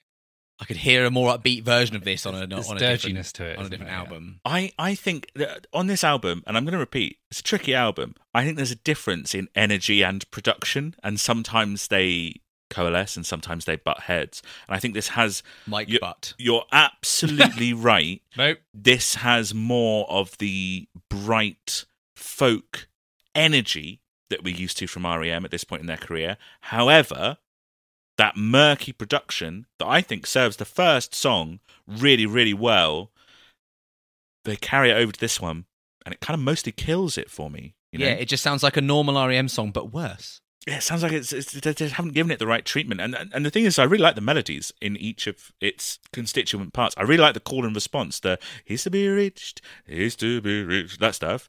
The verses is quite REM-y, right? It's pretty very REM. that dual vocal thing. Yeah. and the verses, the uh, "Caught the fool in the company," that long melody line stuff that he does, and I think the chorus really fucks. The maybe he's caught Yeah. in the legend. That's a great chorus. and is. you know maybe he's caught in the mood and and the song is guys it's kind of caught in the mood because you have to fucking really wade through the production to get to any of the harmonies which are singing different lyrics to to stipe again um or or the melodic guitar parts. And the the bass is depressingly buried on a lot of these songs especially compared to Bill Reckoning. Buried. Yep. Okay, but he's not the bassist. That's the problem. But it's still- but it's still- it still, it's still works, It's- and it's still, it's still good. good. It's buried by Bill. okay, Yeah, yes. it's buried by Bill. Yeah, yeah. yeah. Yeah. and that's his. Uh, that's his that? fragrance, isn't it? Mm-hmm. Yeah, It's buried. Buried, by, Buried by Bill. Bill. and it has a big monobrow on the bottle. It's just it's just a white bottle with a big black monobrow. I need to see this monobrow. But it, oh man, you we haven't even begun to describe the monobrow. I don't. Think. Do you know what, Because it is insane. that that might be something to do with why you maybe not like oh REM are special Yeah, that's boys. it. We haven't looked at them yet, right? You don't have a connection to how they look and how they sort Well, of I like, mean, we've, we've watched videos of them playing gigs. Which what have we seen of Manics by the third album? Apart from the fact that I know what they look like because Nicky Wire is Nicky Wire. Well, I was showing you loads of photos and stuff, wasn't I? Do you remember? Um, Yeah, we handed that book round in the first episode, didn't Yeah, we? yeah, looked yeah. at them. We But sort yeah, of looked at them. That and also monobrow just Nicky Wire. I is- mean, Nicky Wire's. Yeah. You know. Lucas, do yourself a favour, mate. Just type in REM Unibrow. Do you, think, do you think I'm not looking at Right. Bill Berry right it? now and Isn't looking at an absolutely It is such a choice, isn't it?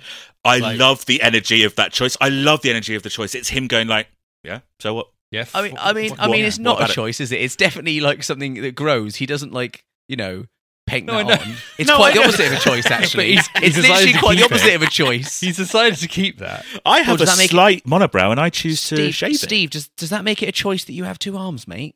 Because you've chosen to keep Uh, the two arms. Yeah, that's a good It's a point. good point. That's a good It's point. a good That's point. good point. Yeah, yeah, yeah. Good point. Yeah, one's harder to remove than the other. what one? What? what the, le- the left or the right? Yeah, because you're right. Because you're right-handed. Yeah, yeah, exactly. Yeah. Yeah. Steve, Uh, Steve's left-handed, Adam. Steve's not left-handed. I'm left-handed. Steve's Steve, not you left-handed. left-handed. You left I'm you left-handed? Yeah, Then yeah. why'd you play Oh, guitar no. right-handed? We've done this. I do everything right-handed except for writing. Yes. right. Okay. Good. I, I It's hated the gap. Bit you of a left. pause. Uh, yep. if you like, if you pick up the TV remote to just change channel, what do you do with your left hand? Just No, right hand. Are you sure you're right-handed? yeah, because I write left. Well, I no, I'm not sure I'm right-handed. I'm definitely left-handed. Or just, I- I, mean, you. I It sounds like you do left more. Thi- it sounds like you do more things with your right hand than your left. Yeah, yeah, yeah. I reckon that makes your right hand your dominant hand. Does it though? Because it's di- isn't it dictated by the one that you write with? I don't actually know That's going to fade out as people stop needing to write, right? Isn't it? Or- because Oh, I, don't, wow, I don't know if it is. It's just your dominant hand. I don't oh, know Oh, if well, I that don't necessarily know means then. writing. So my What, left. the hand that Adam uses to smack me. So I was going to ask if my left hand is my sub hand. Yeah. sort of similar things. Yeah. Yeah. Hey, hey, guess what? what? Traveling and that, it? Yeah, I don't no no, I don't think it is. To be honest Well, with you, I you, think I- it is. I but like- it isn't. It is. It is I like the. I like the dual meaning of the word the word legend in this because he's talking about being lost in a legend, like lo- history and all that kind of thing. But obviously, also just the legend on a map. Yes. key. yeah, Um, I mean, it's it's kind of about the outsider artist Reverend Howard Finster, who the band admire. it was, yeah. and yeah. th- he he did the artwork for Reckoning. Um, apparently, he's a bit of a mysterious guy, which is why the lyrics are sort of closer to Michael Stipe's previous work, and also kind of contradictory, right? He's not to be reached; he's to be reached is kind of the the repeated refrain. Um, Down the way the road's divided, paint me the places you have seen. Those who know what I don't know refer to the yellow, red, and green. Um, yeah, I think that's an interesting comment on creation and experiencing art through an emotional lens or a critical lens. You know, some some people just want to see what the painter sees, and other others talk about the use of color and how clever that is or whatever. And then later in the song, Stipe changes that to he just sings whatever he's seen. So maybe it's like a sly like, reference to his own writing, you know. And, and that thing we were talking about about being able to literally understand things and just being able to feel things, you know. Adam, Hmm. which of those two people am I? Oh, uh, he just sings whatever he's seen. I don't know. No, d- d- d- wants to see what the painter sees, or wants to look at the color and and the and the use of color. Well, no, be, no, because because but the use of color is a very it, he. I think he's using it as like as like a crit, like people looking at it with a critical eye, like saying like, oh, look at the way that he's used the green in this painting. Do you know what I mean? Not just going like, oh, I like the color green. Uh, it's it's it's more of like a critical thing. Whereas, yeah, some people just want to see what the painter has has seen. Just paint me a picture of your experience, um, and other people want to criticize things, and, and both are fine. But yeah, the song seems to talk about maps and discovering ways to read things, being caught in legends. There's that double play on the myth sort of thing, Steve. But also, the legend is something that tells you how to read symbols on a map. Um, so it's yeah, it, it, it is caught between sort of like experiencing art and analyzing art. Uh, is how I take it. And the song is caught between the two sort of things on this album because there are songs on this album that is dark that are like dark and murky and messy and the production works for them. And then there are other songs that don't have such a drastic version of that production and this is kind of caught between them. Th- th- this is this is an interesting um it's another headbutting thing. It's the thing i get caught on on this album. I think it's a tricky album. I think this is a great song uh completely swallowed by its own murkiness. So Yeah. i i just kind of can't I can't get to the song. It's keeping me at arm's length. But if I'm singing it to myself, I'm like, oh, that's a great song. At some point, we're going to watch the DVD that's called Perfect Square, which is them performing on their greatest hits tour in 2003. Um, and they play Maps and Legends despite it not appearing on any of their greatest hits. And it sounds great. When it's clean and it's Right. live and everything, you're like, fucking hell, Maps and Legends is a great song. This version of it doesn't do it for me. Yeah, that's interesting. Yeah, yeah, because I mean, I uh, hearing it then, I was just like, "Oh, great. Mhm. But when it is swallowed, even even it it gets swallowed by the album as well. Like that is another thing. Um, it's not necessarily the the production of that particular song, but it kind of d- these songs disappear into themselves a bit. That sounds way more wanky than I meant it to. No, I'm- I- you don't have to couch it. See, Yeah. I don't, I don't hear like a great song. I, I can, I can hear in my head. I can sort of imagine the brighter, slightly more up tempo, more, you know, cleanly produced version of this same song. Like I can kind of imagine what that sounds like. Mm. And to me, that still sounds very much just like, yeah, it's a pretty normal REM song. Do you know what I mean? Mm. Right, who who who famously write great songs. Yeah, yeah. Well, in, in in in your in your IMO. No, that, that's a pretty universal thing. Like the the thing that they are held up for, and I think it's something that we're going to come unst- unstuck on because you don't pay really any attention to or hold any stock in songwriting. You are about how a song sounds, not how it's written and what it's saying. Because songwriting itself is a craft that you can learn and hone and master. There is some degree of like an objective view of it. People who know the craft can see a well crafted song um, and so they are held up. Yeah, they're held up as great songwriters. I mean, there are exceptions to that, though, as we've established with the the, the Holy Bible re-litigation, is that I do respond more now to the intent of that album and all the rest of it, uh, in for what it is, right? Sure, but the, like like But on the whole, yes. yes the the whole. chorus on this is an in- incredibly well written chorus. Like almost just objectively, the melody on that is is great. See, and this is what's really interesting, and what I'm saying about this album. I'm trying to hear it, and I can't in my head. I'm trying to remember the chorus, and I've heard this album loads of times. Why can I not suddenly just imagine the chorus in my head? It's, it's mad to me that I like you. I, I can't suddenly go, okay, hang on, the chorus of this song. I'm literally blanking on what the Mm. chorus of the song sounds like, which is mad that a song would drip out of my ma- my memory hole so quickly. It gets swallowed, man. It gets swallowed in that production. But the maybe he's caught in the legend. It's, it's Yeah. so it's so cool. Mm. It's such you a cool You just- chorus. you just you just re-engaged it there. yeah, yeah. You you are right that there's an energy sapped from it, Mhm. and maybe that's a tempo thing. I don't know because I haven't heard any other version of this song. Whereas the next one, it's kind of in a similar, it's a very similar songwriting mode to Maps and Legends, right? Driver 8. Um, and it's got a similar kind of country tinged, bright kind of mood to Maps and Legends, but also the production is much brighter. And so you can hear the song, and the song kind of shines off the back of that, I think. Anyway, Driver 8.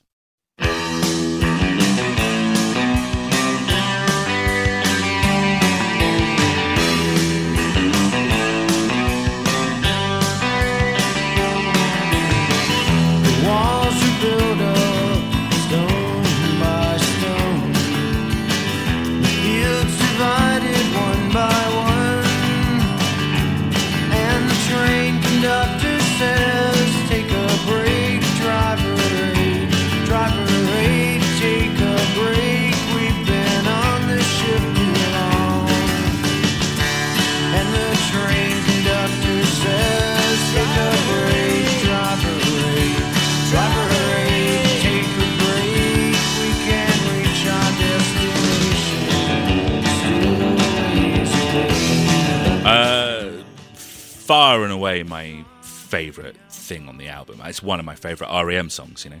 A much needed injection of energy. Isn't it? Yeah. Yeah. Which is Yeah. weird because it's not In it. that much more energetic It's than, enough. than than Maps and Legends. You can just hear it clearer. You know, I think I, I mean, I did- think I that's li- what it is. It's funny you say that because I literally put it in my notes. It's good to have some energy, but it's not much. Yeah, It's not. It's it's not EDM. It's like No, I don't think so. no, it's not. Also, Uh, that bit with the, the the the in the verses, I want to say the the train the, the the bit where it says the train conduct the train conductor says Yeah. that- that Take bit a break, Driver Eight. sounds like the Smiths, which is Yeah, sure. which is of the t- wait. Remind me where that we are again. When is that? 1985. What is that? Oh no, but no. as in, like, Where are we in comparison to the Smiths? Hey, and that sort of 85. music? 1985, the song mentions the Smiths, uh, Morrissey, and uh, Johnny Marr. So yeah, they're about and they're popular. 1985. Yeah, so it's interesting, obviously because the whole idea is that they, you know, uh, REM did their own thing and and essentially pioneered a genre, and that there's a little bit there where they sound like the thing that was a contemporary, briefly. Yeah, for we, a we verse. talked about like how for a bit of people, a uh, verse. asked if they were uh, influenced by Smiths, didn't we? Yeah. And they were like, "Well, no, because We we predate we- them." Way, yeah, Yeah. yeah, The, the the the first Smiths album has only has been out less than a year when they were recording this. Oh, blimey. Okay, so it's Yeah. not necessarily that they sound like They're not they're just- not necessarily contemporaries. No, no, no, no. Um, it's about a train, isn't it? Yeah, yeah. It's about a very specific train, actually. It's name checked in the lyrics, the, the Southern Crescent, which is a long distance passenger train that ran on the Southern Railroad, right, from 1894 until today. Oh wow, Uh, that's cool. That's a Slow train, cool. isn't it? Slow train. Yeah. Um, right, okay. Yeah. T- today it's run by Amtrak rather than Southern Railroad. Uh, it connects the northeast with the Gulf Coast, the length of the country, and it runs through Georgia. And there is very definitive imagery that is about an old locomotive train traveling across the rural south of the United States. It references fields of wheat, tree houses, power lines, bells, children playing, all with this piece of like machinery that is like chugging through the landscape. Um, I saw a treehouse on the outskirts of the farm. The power lines have floaters so the airplanes won't get snagged. Bells are ringing through the town again. Children look up. All they hear is sky blue bells ringing. So you still have elements of interpretive image- imagery, right? Sky blue bells ringing is. It doesn't make logical sense, No, but it's but- it's interesting. but it's clear. It means clear, doesn't it? Yeah, like, yeah. Uh, but but it, yeah, that's not a phrase, is it? Like, but it. But I know exactly what you're talking It's about. not. that- yeah, that it's not. Again. It's nonsense taken literally. And then there's more sort of specific references, like she's selling faith on the Go Tell Crusade, which is the practice of like spreading your evangelism and religion and, and, and, and travel, Steve. Yeah, you were saying travel. What, Yeah. what is interesting is they're talking about all this imagery, and, and you can picture all the imagery. Or, I- certainly, I picture it more when Adam says it to me than when I don't hear it in the lyrics. Mhm. Uh, although there's bits I heard, I've literally put made, made note of the the words I made out. Um, whenever you just whenever you're saying those those those words and you know that that southern imagery, I'm not picturing modern day, and I don't mean modern day as in today. I mean I'm not even picturing 1985. I'm Yeah. picturing 18. I'm picturing Yeah, yeah. 100%. Yeah, yeah. And it's a steam Same. train, and the kids have got a little Yeah. flat cap, and they're waving it at the train Yeah, yeah. Yeah. With their little 100%. breeches. It's- With their breeches. Mate, fables, fables of the Reconstruction. It's it's like it's basically set in the the kind of mythical aspects of the past of the South. But it's weird though because none of those words that you said are specific. In fact, they mention airplanes, which weren't about. So it's interesting that that imagery, which isn't of eighteen or isn't specifically of an old old timey, Yeah. I picture it old timey because actually power lines, Yeah, yeah. airplanes. Yeah. Mhm. Nope, that's that's that's them growing up. Surely that's Michael Stipe as a child. it's because it sounds old. Like the sound of the song is very lived in, and it's quite a nostalgic sort of sounding song. Um, It's got I mean it's got a fucking harmonica on it. mate, let's talk about the harmonica. We love we love an Mate. REM bridge, and this is one of my favorite REM bridges of all time. Here it is. What a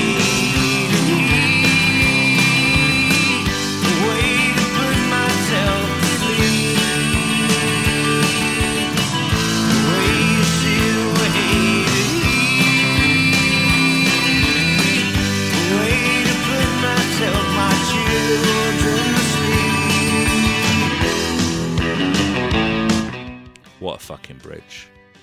That's it's Yeah. such a lift to the song, and that the riff is also very cool. I love that riff. It's such a good riff. But it, but it, that is so country as well, is that ding ding ding ding ding ding on the Mhm. guitar. It's really cool. And then just yeah, like you said, the the uh, the stuff about shielding from the heat. You get that. Well, this is more of a dry heat song than a humid song, like the first track. Very southern though, like Yeah. shielding from the heat, and the harmonica is Yeah. mimicking a train whistle as well, which uh, which I think is great.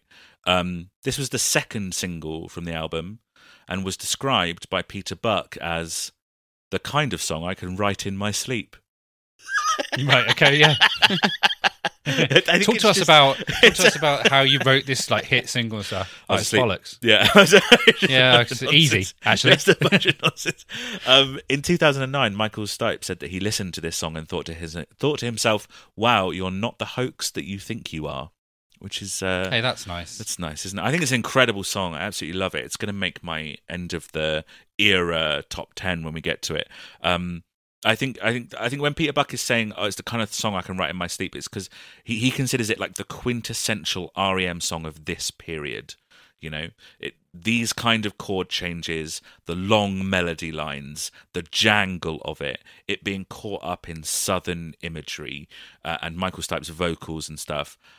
This is the REM sound of like the first three albums. You could probably put this on Reckoning. You could probably put it on on Murmur.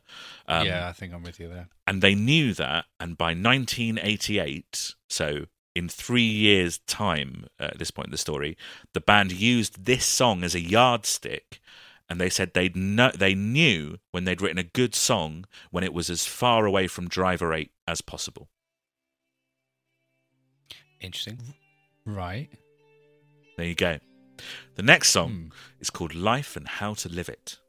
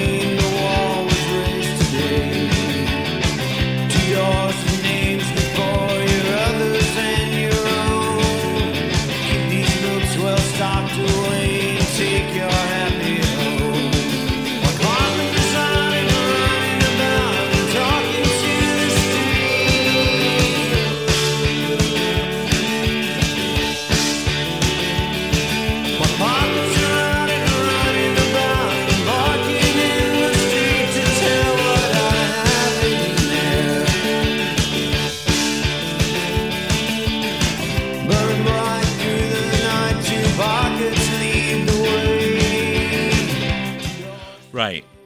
I'm going to talk for a little bit about this song. It has quite a soft, atmospheric open, uh, opening, but then you see that little glimmer. There's, there's that danceable sort of punk energy that we're kind of used to from REM. It's the fastest of the tracks we've had so far. Feels the most energetic, right? This was a this was must have been another lift, maybe Mhm. Lucas. Uh, yeah, I mean, it's fine. Yeah. like that's the You thing. were lifted and you haven't been most dropped most yet. of the lifts to these is like it's lifts to like yeah, this is fine, as opposed to like drudge. Do you know what I mean? Sure. But yeah, it certainly is a lift. It Yeah. certainly is like a better uh vibe. kind of like Maps and Legends, which kind of focused on like a southern eccentric character. This is another one of those so-called eccentric character stories wrapped up into a song. It's based on a reclusive man from the band's hometown of Athens, Georgia, called Brivs Mekis. Right, very, very rarely left his house. Okay, most people who lived around him knew him as that Russian guy. Uh, and when he died, people began to clear out his house, and it was discovered that the inside of the house was about half as big as the house should have been, despite containing all of the facilities and the amenities and the rooms that you would expect. And then there was one internal door that led you to the other half of the house, which also had all of the facilities and amenities and rooms that you would expect from a full house, only decorated completely differently. He had wardrobes in each half of the house that were filled with different clothes, and what he'd been doing was living in one half of the house, and then when he got bored, or another part of his personality emerged, he would completely undress and then move into the other half of the house and live there until he felt like moving back. Um, on one of the sides of the house was a closet, and stacked floor to ceiling and completely full were numerous copies of the same book.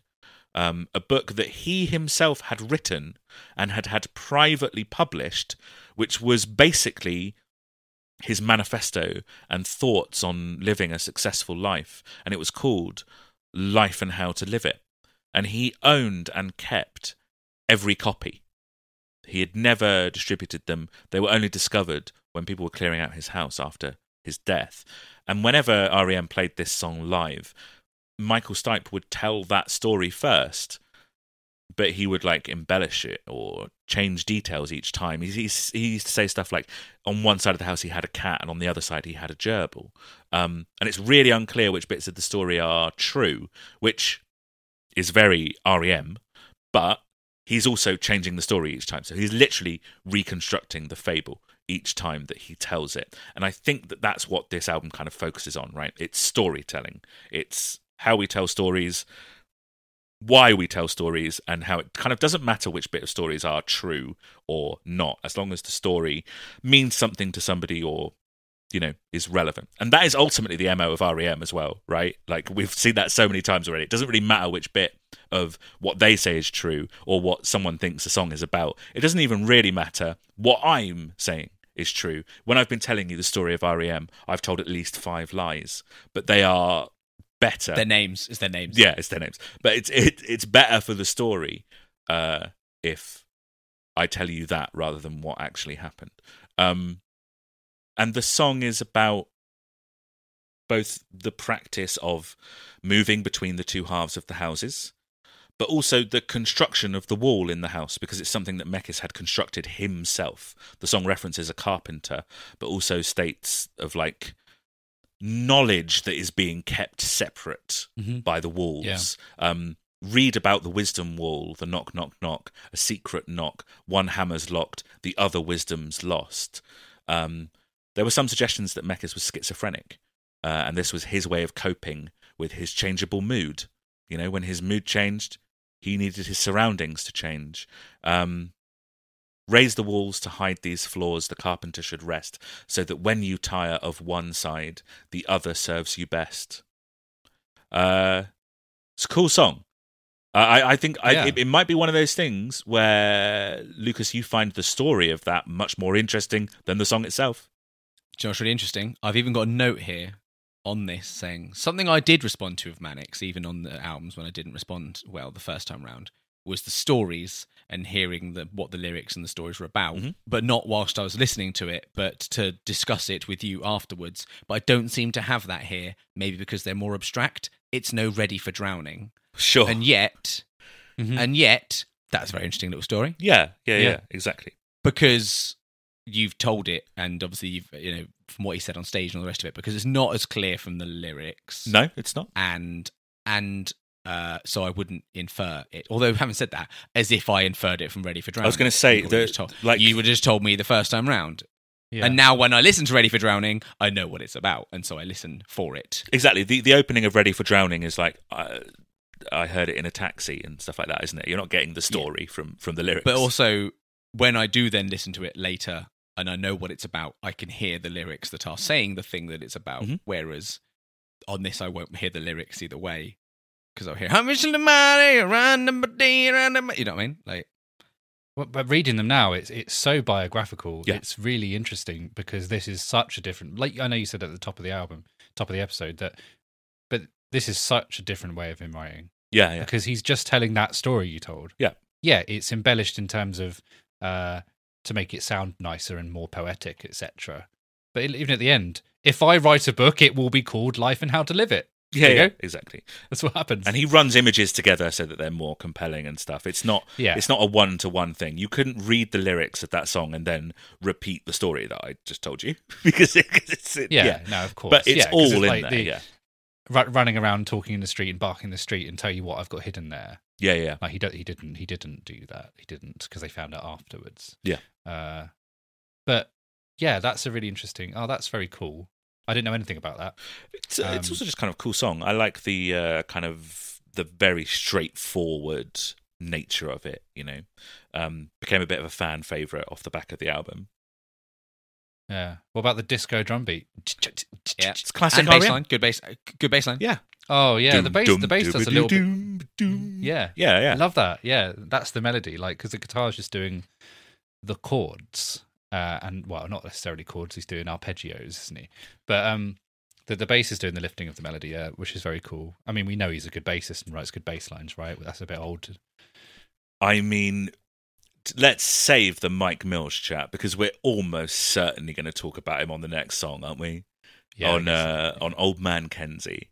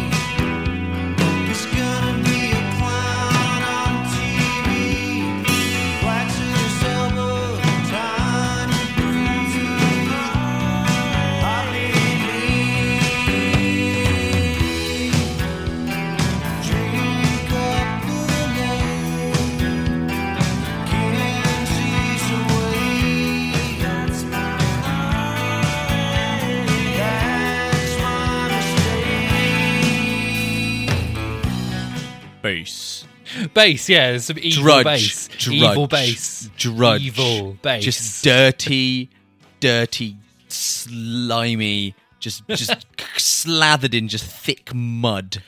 Bass. This Guitar. is this is the song that Steve pointed to when we were on the commentary and went, "It sounds like grunge." yeah. Oh, okay, yeah, yeah. And it does sound like a swamp, doesn't it? It does, but it does. It does sound like grunge. Like, I, I can, I can hear it. It has that that darkness to it. It has that kind of like thumping darkness, and it's all written around that bass line. And we we have focused on the bass a lot this season because we're the internet's premier Mike Mills podcast. Obviously, Mhm. we need we Yeah. need little badges, really. Um, but it feels worth pointing out at this juncture that having the bass take this kind of prominence in pop and rock music is kind of something that REM brought to the table. Um, I was I was reading about this.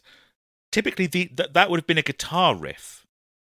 You know, uh, the, the the Beatles and the Who and Led Zeppelin, a lot of those the classic rock bands existed in, or rather, kind of set the traditional band lineup in which guitar was the the primary primary instrument. And it's not to say that the bassists in those bands aren't incredible because they are. Um, but the bass is still very much used as glue that holds the guitar and the vocals together. And REM and the Police actually brought a different kind of songwriting for the bass, and and they brought it to the bass to the forefront of kind of like rock music, and it's really obvious on this one because the bass is setting the tone. It's setting that Yeah. ominous tone, and then when the guitar comes in, you know, with the dead notes and that those thin parts, it's to support the bass. The guitar doesn't come in and become the leading part of the song, you know. Um, and then, because I was reading further on this, Steve, when you said, "Oh, this sounds like grunge," that use of bass becomes quite important for grunge and like early '90s alt rock uh, in general. You know, you can you can put a Yeah. little pin here and go, "Oh, there's a little start of a little influence there in, into into early '90s alt rock." Yeah, it is pretty evil sounding, isn't it? As well. Um, but it's a weird old weird old song, isn't it? And sort of Weird old guy, I reckon. it's a weird old It's weird a- old guy, weird old song, weird old album. Yeah, man. Yeah, Uh, Weird Al Yankovic. yeah um, exactly. Yeah.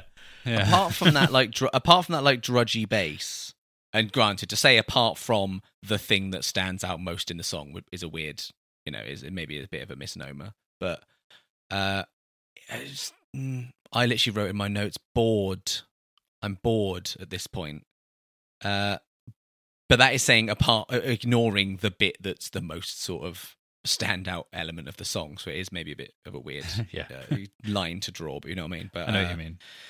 apart from what I mean is I guess apart from that baseline, the rest of it I just it just again just to go back to my whole point at the start of the episode, just just just didn't just nothing sucked me in. It didn't it didn't, you know, grab me in any way, negatively or positively.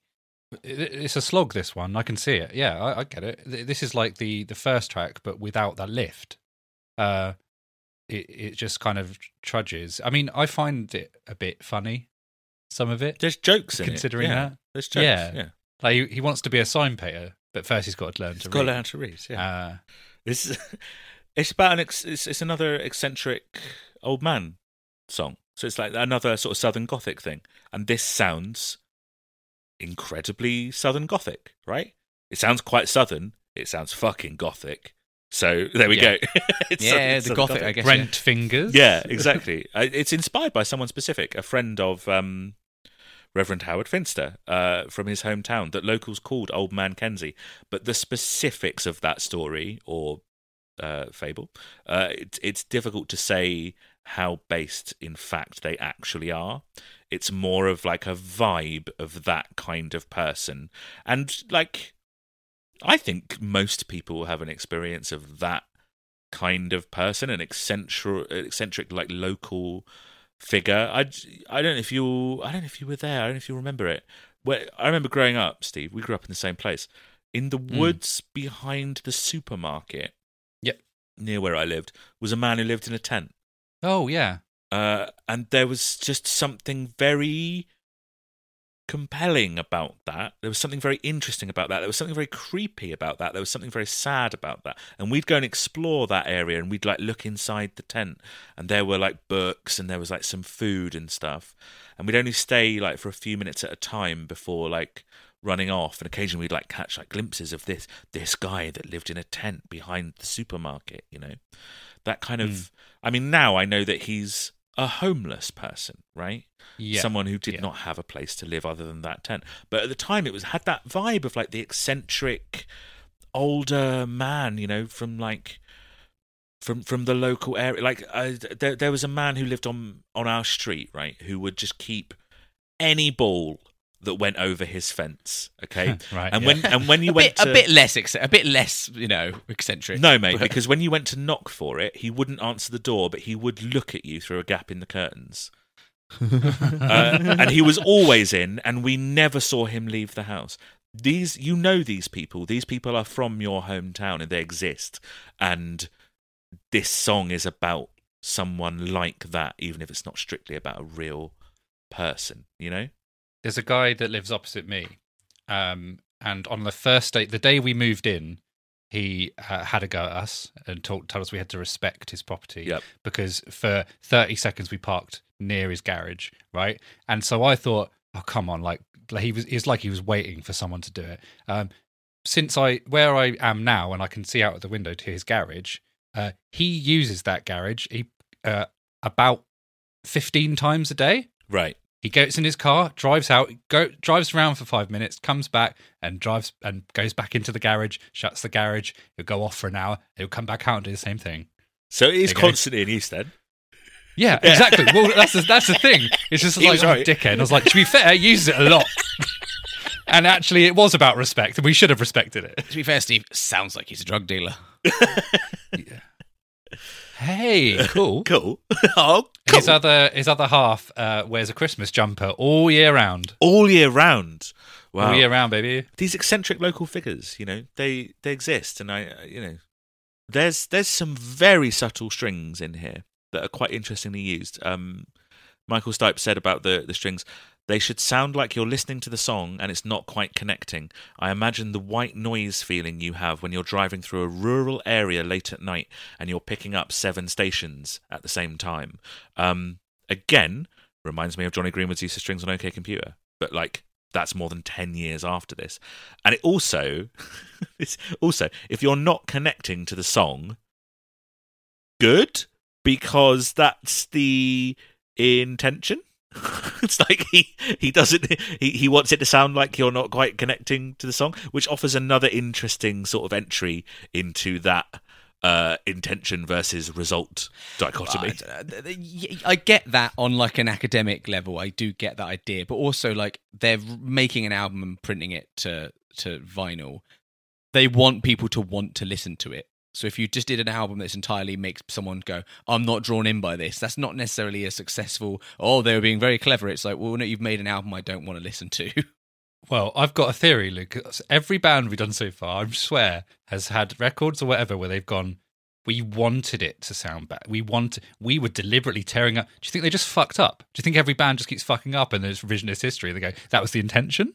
Uh, do you think? Do you think? yeah, uh, no, they, they, know your enemy. They thought it was going to be like a, a stadium filling album. yeah, yeah. and they just did it thought really was a really, really concise, straightforward rock album. that i do believe um Oh, But you've got to you've got to bear in mind the difference in music consumption, which is that people would buy one album and listen to it like for ages. Yeah, You know, people would listen to this again and again and again, and it would seep its way into you. And I, I appreciate it wouldn't for everybody, and Lucas, for you, it hasn't.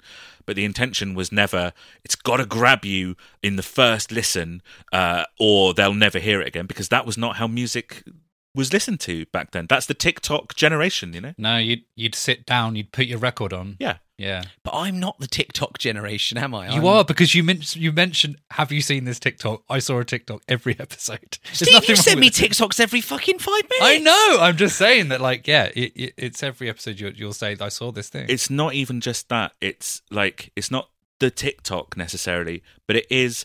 We are the internet generation that has. We have the opportunity to go and look at whatever we want whenever we want to, you know, which Yeah. you couldn't in 1985. Even when we were growing up and we were sitting in people's living rooms and watching the music channels, if a song came on you didn't like, you could switch it to one of the other 10 music channels that that were on. You had one channel that was MTV at this time, you know. People would sit and they'd listen to whole albums. And you're right, Steve. They'd sit down and the only thing that they'd be doing is listening to the album. That doesn't happen anymore. So I appreciate that it's not seeped into people's consciousness, consciousness, this, the people's consciousness, this, if you have the same experience of media as we do. Uh, but that's not how albums that were made in that time were intended to be listened to. you, you once described it to me, Adam, uh, and I found this really funny. Someone was like, someone said to you once, "You- "You're on your phone a lot," and you were like, "Of course I am. I've got everything in my pocket." It's really distracting. I- yeah. I've got the entire universe in here. I can look at anything. Any thought that I have, I can instantly follow up with 20 of my friends, uh, three different experts. I can read an article that has the entire history of it. Yeah. With REM, you didn't even get the fucking lyrics, mate. You like you had to really drill into that listening Didn't have the experience. track you know? listing. Yeah, you didn't even have the track listing before you bought it. You know, they were so out of step even then with like with the listening experience. But th- yeah, it's not supposed to be like, oh, you know, didn't grab me on first listen, so get rid. Which I appreciate is not what you're saying. It also didn't grab you on the twentieth listen, but you know, for a lot of people it would have done, and a lot of people would have been giving it that amount of time. You know, Yeah. Yeah. And all of my listens weren't me sat with headphones in silence in a chair. Right. They were in, they were in my car or in my headphones whilst I was at the shops. Like I was still engaged in something else, even if that other thing was pretty mindless. but you do you do a couple. We all do at least a couple, uh, like a few of like active listens, just to reassure Yeah. listeners that we're not all just sort of like constantly doing things while this is on in the background. Shu- shuffle in my car from the first listen, I reckon. No idea. Adam, I'm listening right now. I'm listening to the next album Okay, we've got cool. cover. Cool. I just need to be doing something else. Lovely. Good, good, good. Um, what what do you think of this as a closer? Yeah, that's what I was going to say. It's the end side A. Yeah. yeah, I, I've I've got a note here saying like this is a closer to side A. Uh-huh. Uh, Yeah. Not it for Mm. me, but that's unsurprising because the song is not it for me. Great closer, dark, brooding closer to what is actually like it. This side closes the same way it starts. Yeah, that's true. Because it opens really dark and brooding, and then you've got actually three pretty light, sort of much more Yeah. energetic songs, and then it brings you back down, and then you move on to you know you you take your headphones off, yeah, you Yeah. uh get up out of the chair that you're sat in, yeah, Mhm. you walk over to the has a chair. you, you walk over to the um the record player. Uh, Yep. You take the the thing. take the needle off. You place it back in the little stow thing. You um take the vinyl off of the turntable. You put it back Yeah. into the sleeve. Uh, you get Mm. the other copy that you've got because you have you buy a copy for each side. Um, and then you put that one down uh, onto another side. You lift the needle, uh, and then you Hmm. put it down. Uh, and then the first track of side B, which is called Another Side, starts to play, and it's called Can't Get There From Here. No apostrophe, so livid.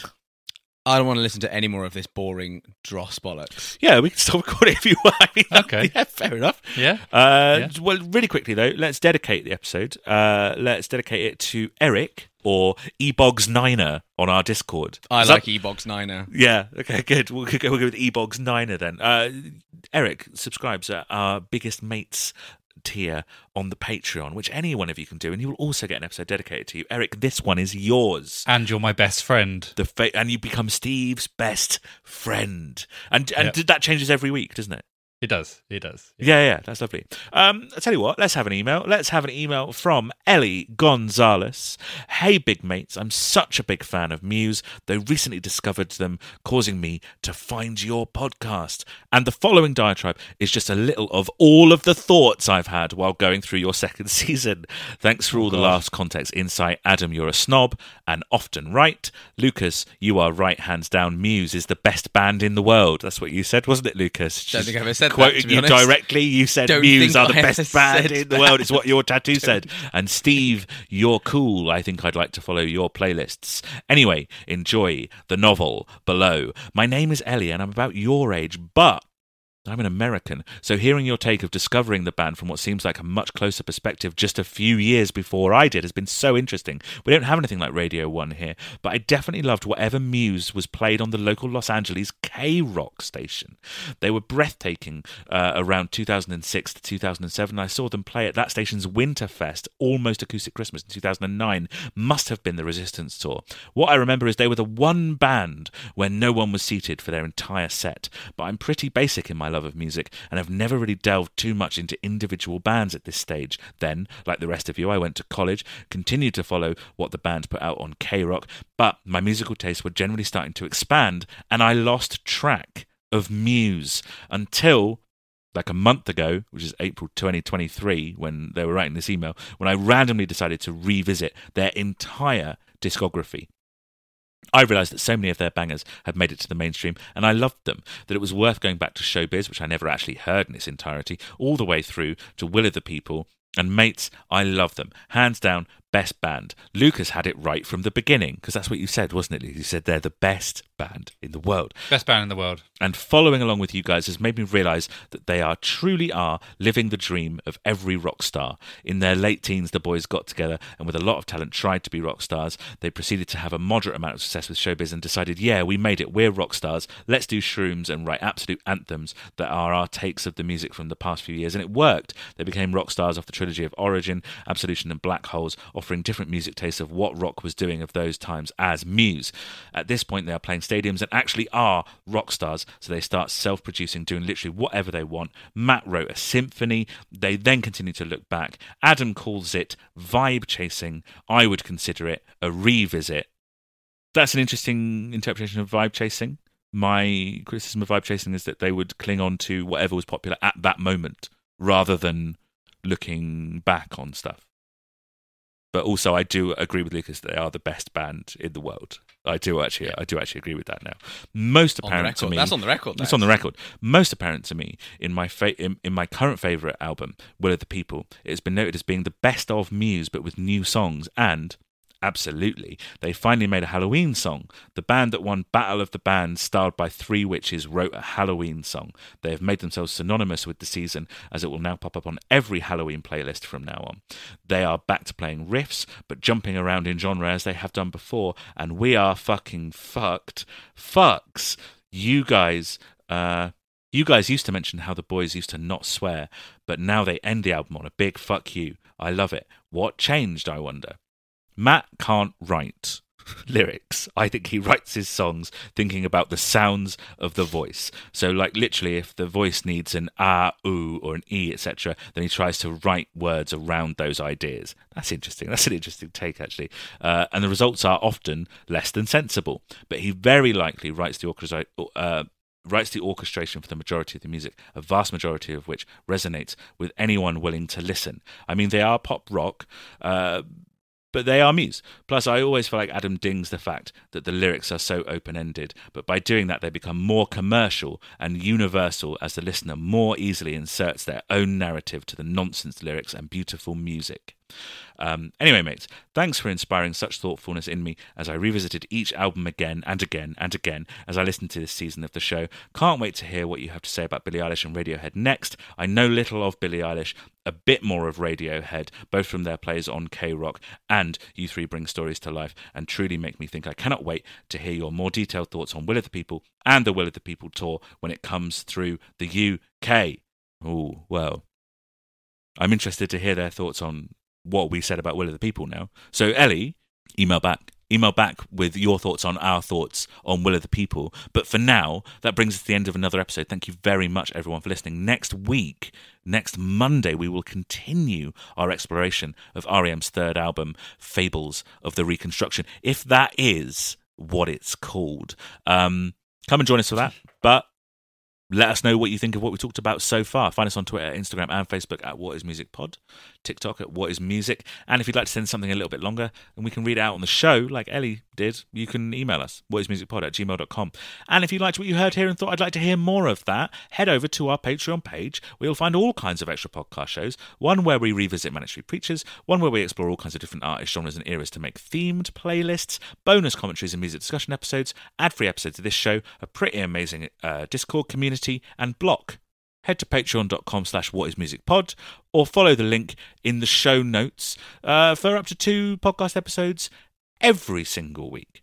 There are also other ways you can support us if you'd like to. You could buy some of our merchandise over at whatismusicpod.redbubble.com or send us a little one-off donation over on coffee.com, which is ko-fi.com slash whatismusic. The best way to support us, however, is to do what you're doing right now, which is listening to us. And you can rate the show, subscribe to the show, share it with your friends, all of that stuff. That about does it. Thanks again for listening. We'll see you next week, but for now, it's the end of the episode as we know it, and I feel confused. Hmm. Yeah? Hmm. What? What? What? What? What, the, what are you talking about?